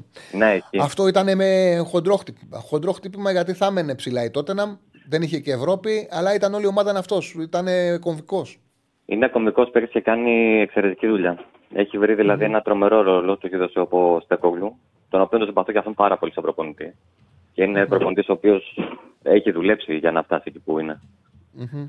Ε, αλλά ναι, εντάξει, κοίτα, άμα έρθει αυτή η αφαίρεση βαθμών στην Premier League City. Σωστό, σωστό, σωστό, δεν ξέρεις. Δεν ναι, ξέρεις. Κάτι γίνεται. Ναι. Για... Και άμα βγει η City από τη μέση, μετά όλοι μέσα είναι. Μετά είναι όλοι μέσα, ναι. Λίβερπουλ, Άρσεναλ κοντράρονται. Ε, βέβαια. Ε, τι άλλο, ήθελα να πω ότι ε, σε παρακολουθώ αρκετά χρόνια νομίζω και σε θεωρώ έναν ε, από τους 4-5-6 αντικειμενικούς οι οποίοι σχολιάζουν μπάλα και δεν σχολιάζουν με οπαδικά γυαλιά. Σχολιάζουν το ποδόσφαιρο, σχολιάζουν το τι βλέπεις και είναι προς σε αυτό πραγματικά. Ε, και σε ευχαριστούμε που, που ξέρεις, υπάρχεις και δίνεις αυτή τη νότα, ρε παιδί μου, για να καταλάβει και κάποιε πράγματα τα οποία δεν καταλαβαίνει ένας. Αυτό που έλεγες. Το έλεγες και χθες, νομίζω, γιατί βλέπω καθημερινά την εκπομπή. Ένας μέσος οπαδός, καφενιακός, ας το πούμε. Ξέρεις, που θα βάλει το ποτάκι, που... θα. Ναι, ρε παιδί μου, κάνει άλλα πράγματα. Ένας άνθρωπος ο οποίος λέει όλη μέρα και πάει το βράδυ να δει ένα παιχνίδι, δεν θα κάτσει να το δει σοβαρά. Όπω ναι. καθόμαστε εμείς θα κάτσει να το δει, με, να φάει το φαγητό του, να πει το ποτό του, να μιλήσει. Μπορεί να μιλάει και να βλέπει τη τηλεόραση και να το βλέπει το παιχνίδι. Αλλά στην μπάλα, όπως και να είναι, έχει άποψη. Εγώ πάρα πολλές φορές που είμαι με φίλους μου, με φίλους μου που έχουν ρε παιδί μου, που είμαστε οικογενειακοί φίλοι και πάω και λέω παιχνίδι μαζί τους, δεν τους ε, αντιπαρα... δεν, δεν, δεν τους λέω ρε παιδί μου, δεν τους κάνω αντιπαράθεση. Τους αφήνω να λέω είναι αυτά που θέλουν. Δεν θα πάω να τους κάνω αντιπαράθεση, άμα δω με ένα φίλο μου ένα παιχνίδι χαλαρά. Ε, το τι ακούω δεν μπορείς να φανταστείς. Αλλά οκ, έτσι το ποδόσφαιρο, ρε παιδί μου. Ναι, Αυτός που βλέπει θέλει να έχει άποψη. Ναι, κοίταξε. Είναι ούτως- ανθρώπινο, καταλαβέ. Είναι ανθρώπινο, ναι. Και ούτως ή άλλως δεν Ναι. μπορείς να συζητήσεις με όλους τα ίδια πράγματα, έτσι. Δηλαδή, Ε, ναι, βέβαια, βέβαια. φαντάζομαι τις καλές συζητήσεις με ποδόσφαιρο θα τις κάνεις με ανθρώπους που ξέρουν από ποδόσφαιρο και ξέρουν ε, να ε, απαντήσουν πάνω, να κάνετε διάλογο. Να μην μπουν δηλαδή αυτό που έχουν ε, την οπτική τους, ίσως στην κλειστή πολλές φορές, Μμμ. για μια ομάδα ή για ένα παίκτη ή για οτιδήποτε. Αλλά αυτός ισχύει και γενικά στη ζωή, όχι μόνο στη, στην μπάλα. Ε, ωραία. Και τι άλλο θέλω να πω. Τέλος, ε, χαίρομαι πολύ και που κάνεις αυτή τη συνεργασία με, το, με τον Εμίλιο και τα παιδιά. Όχι με τον Εμίλιο. Δεν κάνω συνεργασία. Με, το- με τον Εμίλιο κάναμε. Εννοώ που πόσο- έχετε μ, μια άλλη επίδραση, ρε παιδί μου. Α, ναι, ναι, ναι, ναι, ναι. Έχουν πολύ καλές σχέσεις. Είναι πολύ καλό παιδί. Αλλά συνεργασία δεν έχουμε. Δεν είχαμε κάποια συνεργασία. Απλά κάναμε τα δύο. Ε, Πώς το λένε.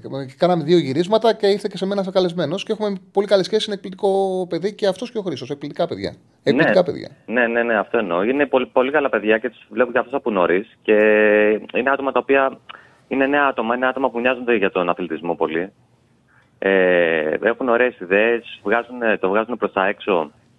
Ε, να, να το κάνουν προσεκτικά ας πούμε, και σε άλλα άτομα που μπορεί να μην ασχολούνται τόσο πολύ. Με το παιχνίδι, με το quiz, με τα ταξίδια, με το οτιδήποτε. Και είναι πολύ ωραίο που τους στήριξες και εσύ, γιατί ήταν πολύ σημαντικό να πας έτσι, σαν καλεσμένος στην εκπομπή, αλλά και αυτή το ίδιο στην προσπάθεια που κάνεις, τη νέα προσπάθεια έτσι, στο YouTube. Γιατί είναι YouTube οι άνθρωποι και ξέρεις. Η αλήθεια, είναι, η αλήθεια είναι ότι. Ε, παιδί μου, εμένα μου άρεσε και τον ε, συμπάθησα και τον Εμίλιο και τον γνώρισα και βγήκαμε μια φορά, πήγαμε για ένα ποτό και μιλάγαμε. Και έτσι μου άρεσε η άβρα του. Ε, δεν περίμενα ότι θα μου κάνει τόσο καλό το ότι βγήκα στο Quizball. Ε, μου έκανε πάρα πολύ καλό γιατί πραγματικά με έμαθε πολύ νέος κόσμος που ε, ε, παιδί μου, δεν είναι εύκολο να σε μάθει επειδή γράφεις σε ένα site, επειδή ε, κάνεις ραδιόφωνο που ασχολείται με, με νέα παιδιά που βλέπουν το YouTube, που βλέπουν, που βλέπουν τον Εμίλιο. Εγώ αυτό που, ε, που έζησα τις επόμενες μέρες και το καλοκαίρι είναι που περπατάγα εγώ σαν παιδάκια και μου λέγανε Είδα στον Εμίλιο, είδα στον Εμίλιο, είδα στον Εμίλιο. Ήταν πραγματικά. Μ, Με γνώρισε σε έναν κόσμο αυτή η εκπομπή που δεν με ήξερε και φυσικά τώρα αυτό συνεχίζεται και εδώ πέρα που το, το YouTube, εκτός από αυτούς που με ξέρουν, είναι και νέα παιδιά που με γνωρίζουν μέσα από αυτή την εκπομπή. Ναι, σίγουρα. Είναι γιατί- άλλο κοινό. Βλέπω το, το YouTube Άλλο. είναι άλλο κοινό. Έτσι δεν είναι; Είναι άλλο κοινό, ναι, σίγουρα. Σίγουρα είναι άλλο κοινό από το ραδιόφωνο, για παράδειγμα, που έκανες. Και ο κόσμος συνεχώ ανανεώνεται και καλά κάνεις και κάνεις και εσύ και νέες προσπάθειες έτσι για να μπεις στην εποχή, ας πούμε. Σε ευχαριστώ πάρα πολύ. Και εγώ σε ευχαριστώ πολύ. Ευχαριστώ πάρα πολύ για την τα- παρέα που μου έκανε. Και εγώ ευχαριστώ και για τα απογεύματα που μας μας γεμίζεις. Να είσαι καλά. Να είσαι καλά, να είσαι καλά. Και νομίζω τώρα από, και από αύριο, γιατί αύριο είναι μια εκπομπή που θα μπούμε δυναμικά στην επιστροφή στη δράση, με ε, ανάλυση όλης της αγωνιστικής και ευρωπαϊκά παιχνίδια. Έχουν πάρα πολλά ευρωπαϊκά παιχνίδια. Νομίζω ότι από αύριο οι εκπομπές θα έχουν περισσότερο έτσι. θα ξαναρχίσουν να έχουν ρυθμό. Βέβαια και η χτεσινή είχε ρυθμό, γιατί είχαμε το μάτς ε, Ελλάδα-Γαλλία που μας έδωσε πολύ μεγάλο ενδιαφέρον. Εντάξει, ξέραμε ότι αυτές οι δύο εβδομάδες είναι λίγο δύσκολες. Τις καλύψαμε, νομίζω κάναμε ωραίες εκπομπές. Κάναμε και την συνέντευξη με τον Γιάννη Νασασίου, την ε, συνέντευξη με τον προπονητή της Μπαμ, τον Κωνσταντάρα, τον Μανώλη. Ε, νομίζω ότι πήγανε καλά αυτές οι δύο εβδομάδες. Τώρα θα, αρχίσουμε την, ε, ε, θα αρχίσει η δράση και νομίζω ότι θα πάμε μέχρι τις γιορτές, θα πάμε δυνατά. Πάμε στον επόμενο φίλο, χαίρετε. Στον τελευταίο και μετά πασάρουμε σε ράγκα, έτσι. Οκ, ναι, ναι, ναι. Πήγαμε. Καλησπέρα.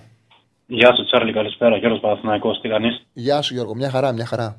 Έτσι, να πάρω πάσα από το φίλο του NXG πριν και να συμπληρώσω ότι στη Χιρόνα είναι ο Ντόβμπικ, αν θυμάμαι καλά το όνομα. Αυτή η παιχνίδα αυτή την Νίκρο. Ναι, ο Σέντερφορ, ο Στράικερ, ο Ουκρανός, ένα θηρίο. Θηρίο. Που, πραγματικά, που κατά την άποψή μου κουμπώνει πάρα πολύ με την ομάδα. Γιατί είναι μια ομάδα που παίζει γρήγορα, με παίκτες συζητικού, δημιουργικούς και όλο αυτό τελειώνει σε αυτό το θηρίο.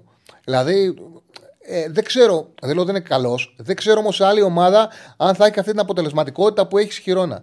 Του κουμπώνει τέλεια αυτή η ομάδα. Είναι, λέει, παιδί μου, είναι φτιαγμένη για αυτόν.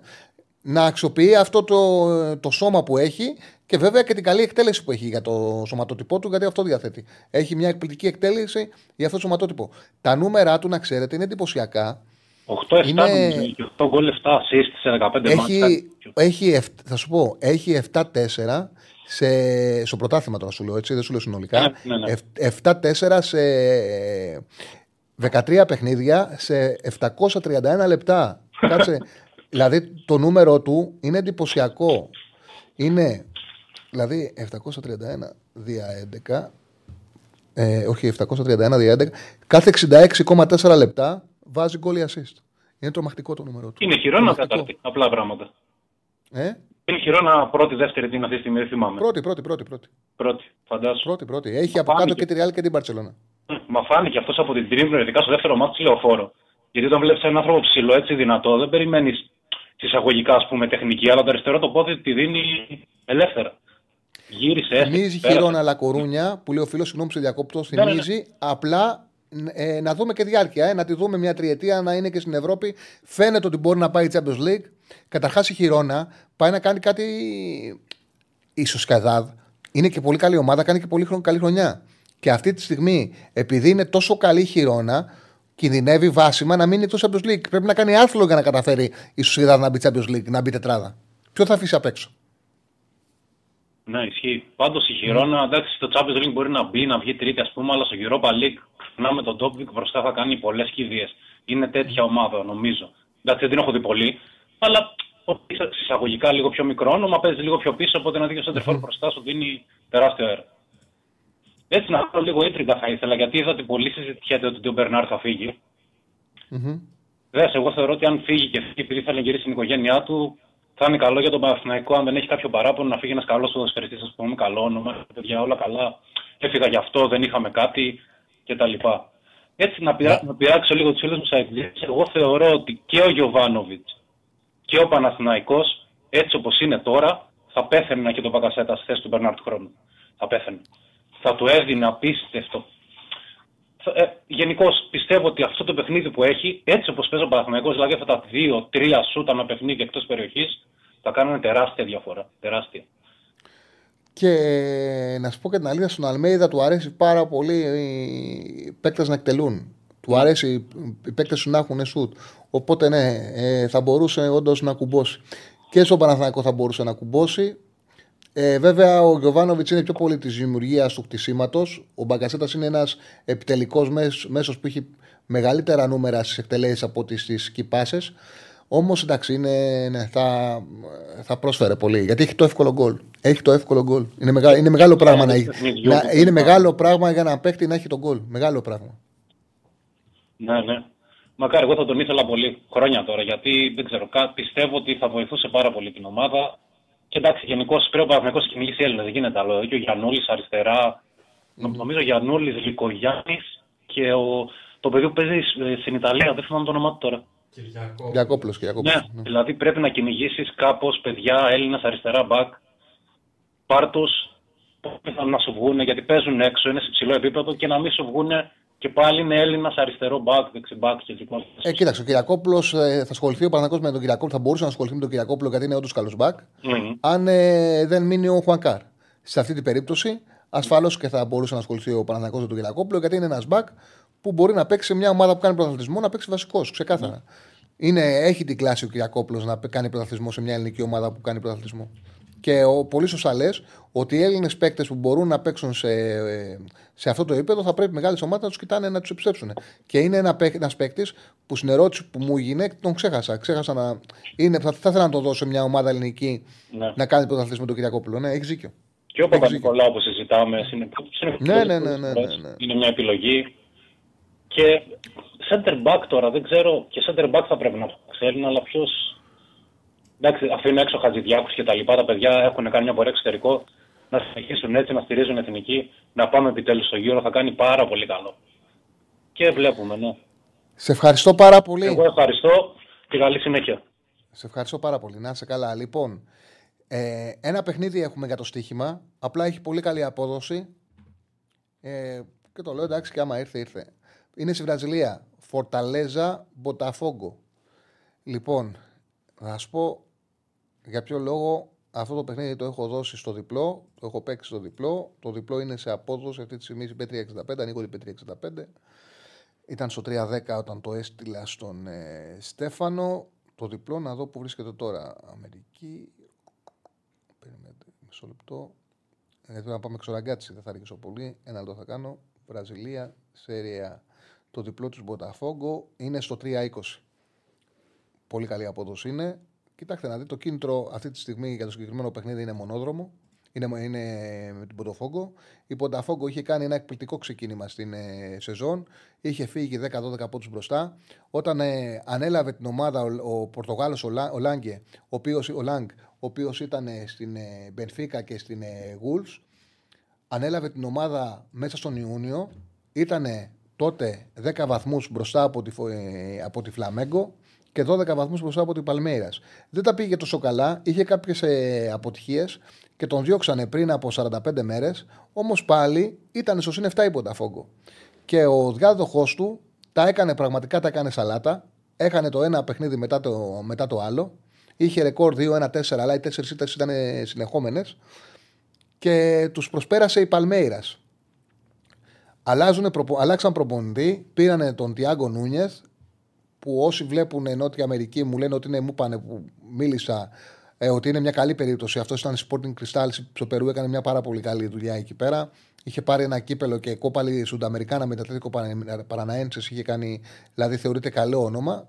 Τον παρουσιάσανε χτες και σήμερα θα ε, πάει να παίξει το μάτι με τη Φορταλέζα, όπου δίνει 3-20 και τι συμβαίνει. Μένουν ακόμα 5 αγωνιστικές στη Βραζιλία. Αν κερδίσει η Μποταφόγκο, περνάει την Παλμέιρα στο συν 2 και θα πάει για 4 στα 4 για να πάρει το πρωτάθλημα.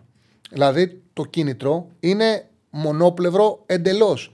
Η Φορταλέτσα που παίζει εντός έδρας έχει ρεκόρ 0-2-6 στα 8 τελευταία. Και οι εταιρείες, επειδή βλέπουν τα τελευταία αποτελέσματα της Μποταφόγκο, δίνουν το διπλό στο 3-20. Δηλαδή είναι ένα παιχνίδι που πραγματικά αξίζει το ρίσκο, ρε παιδί μου. Αυτό.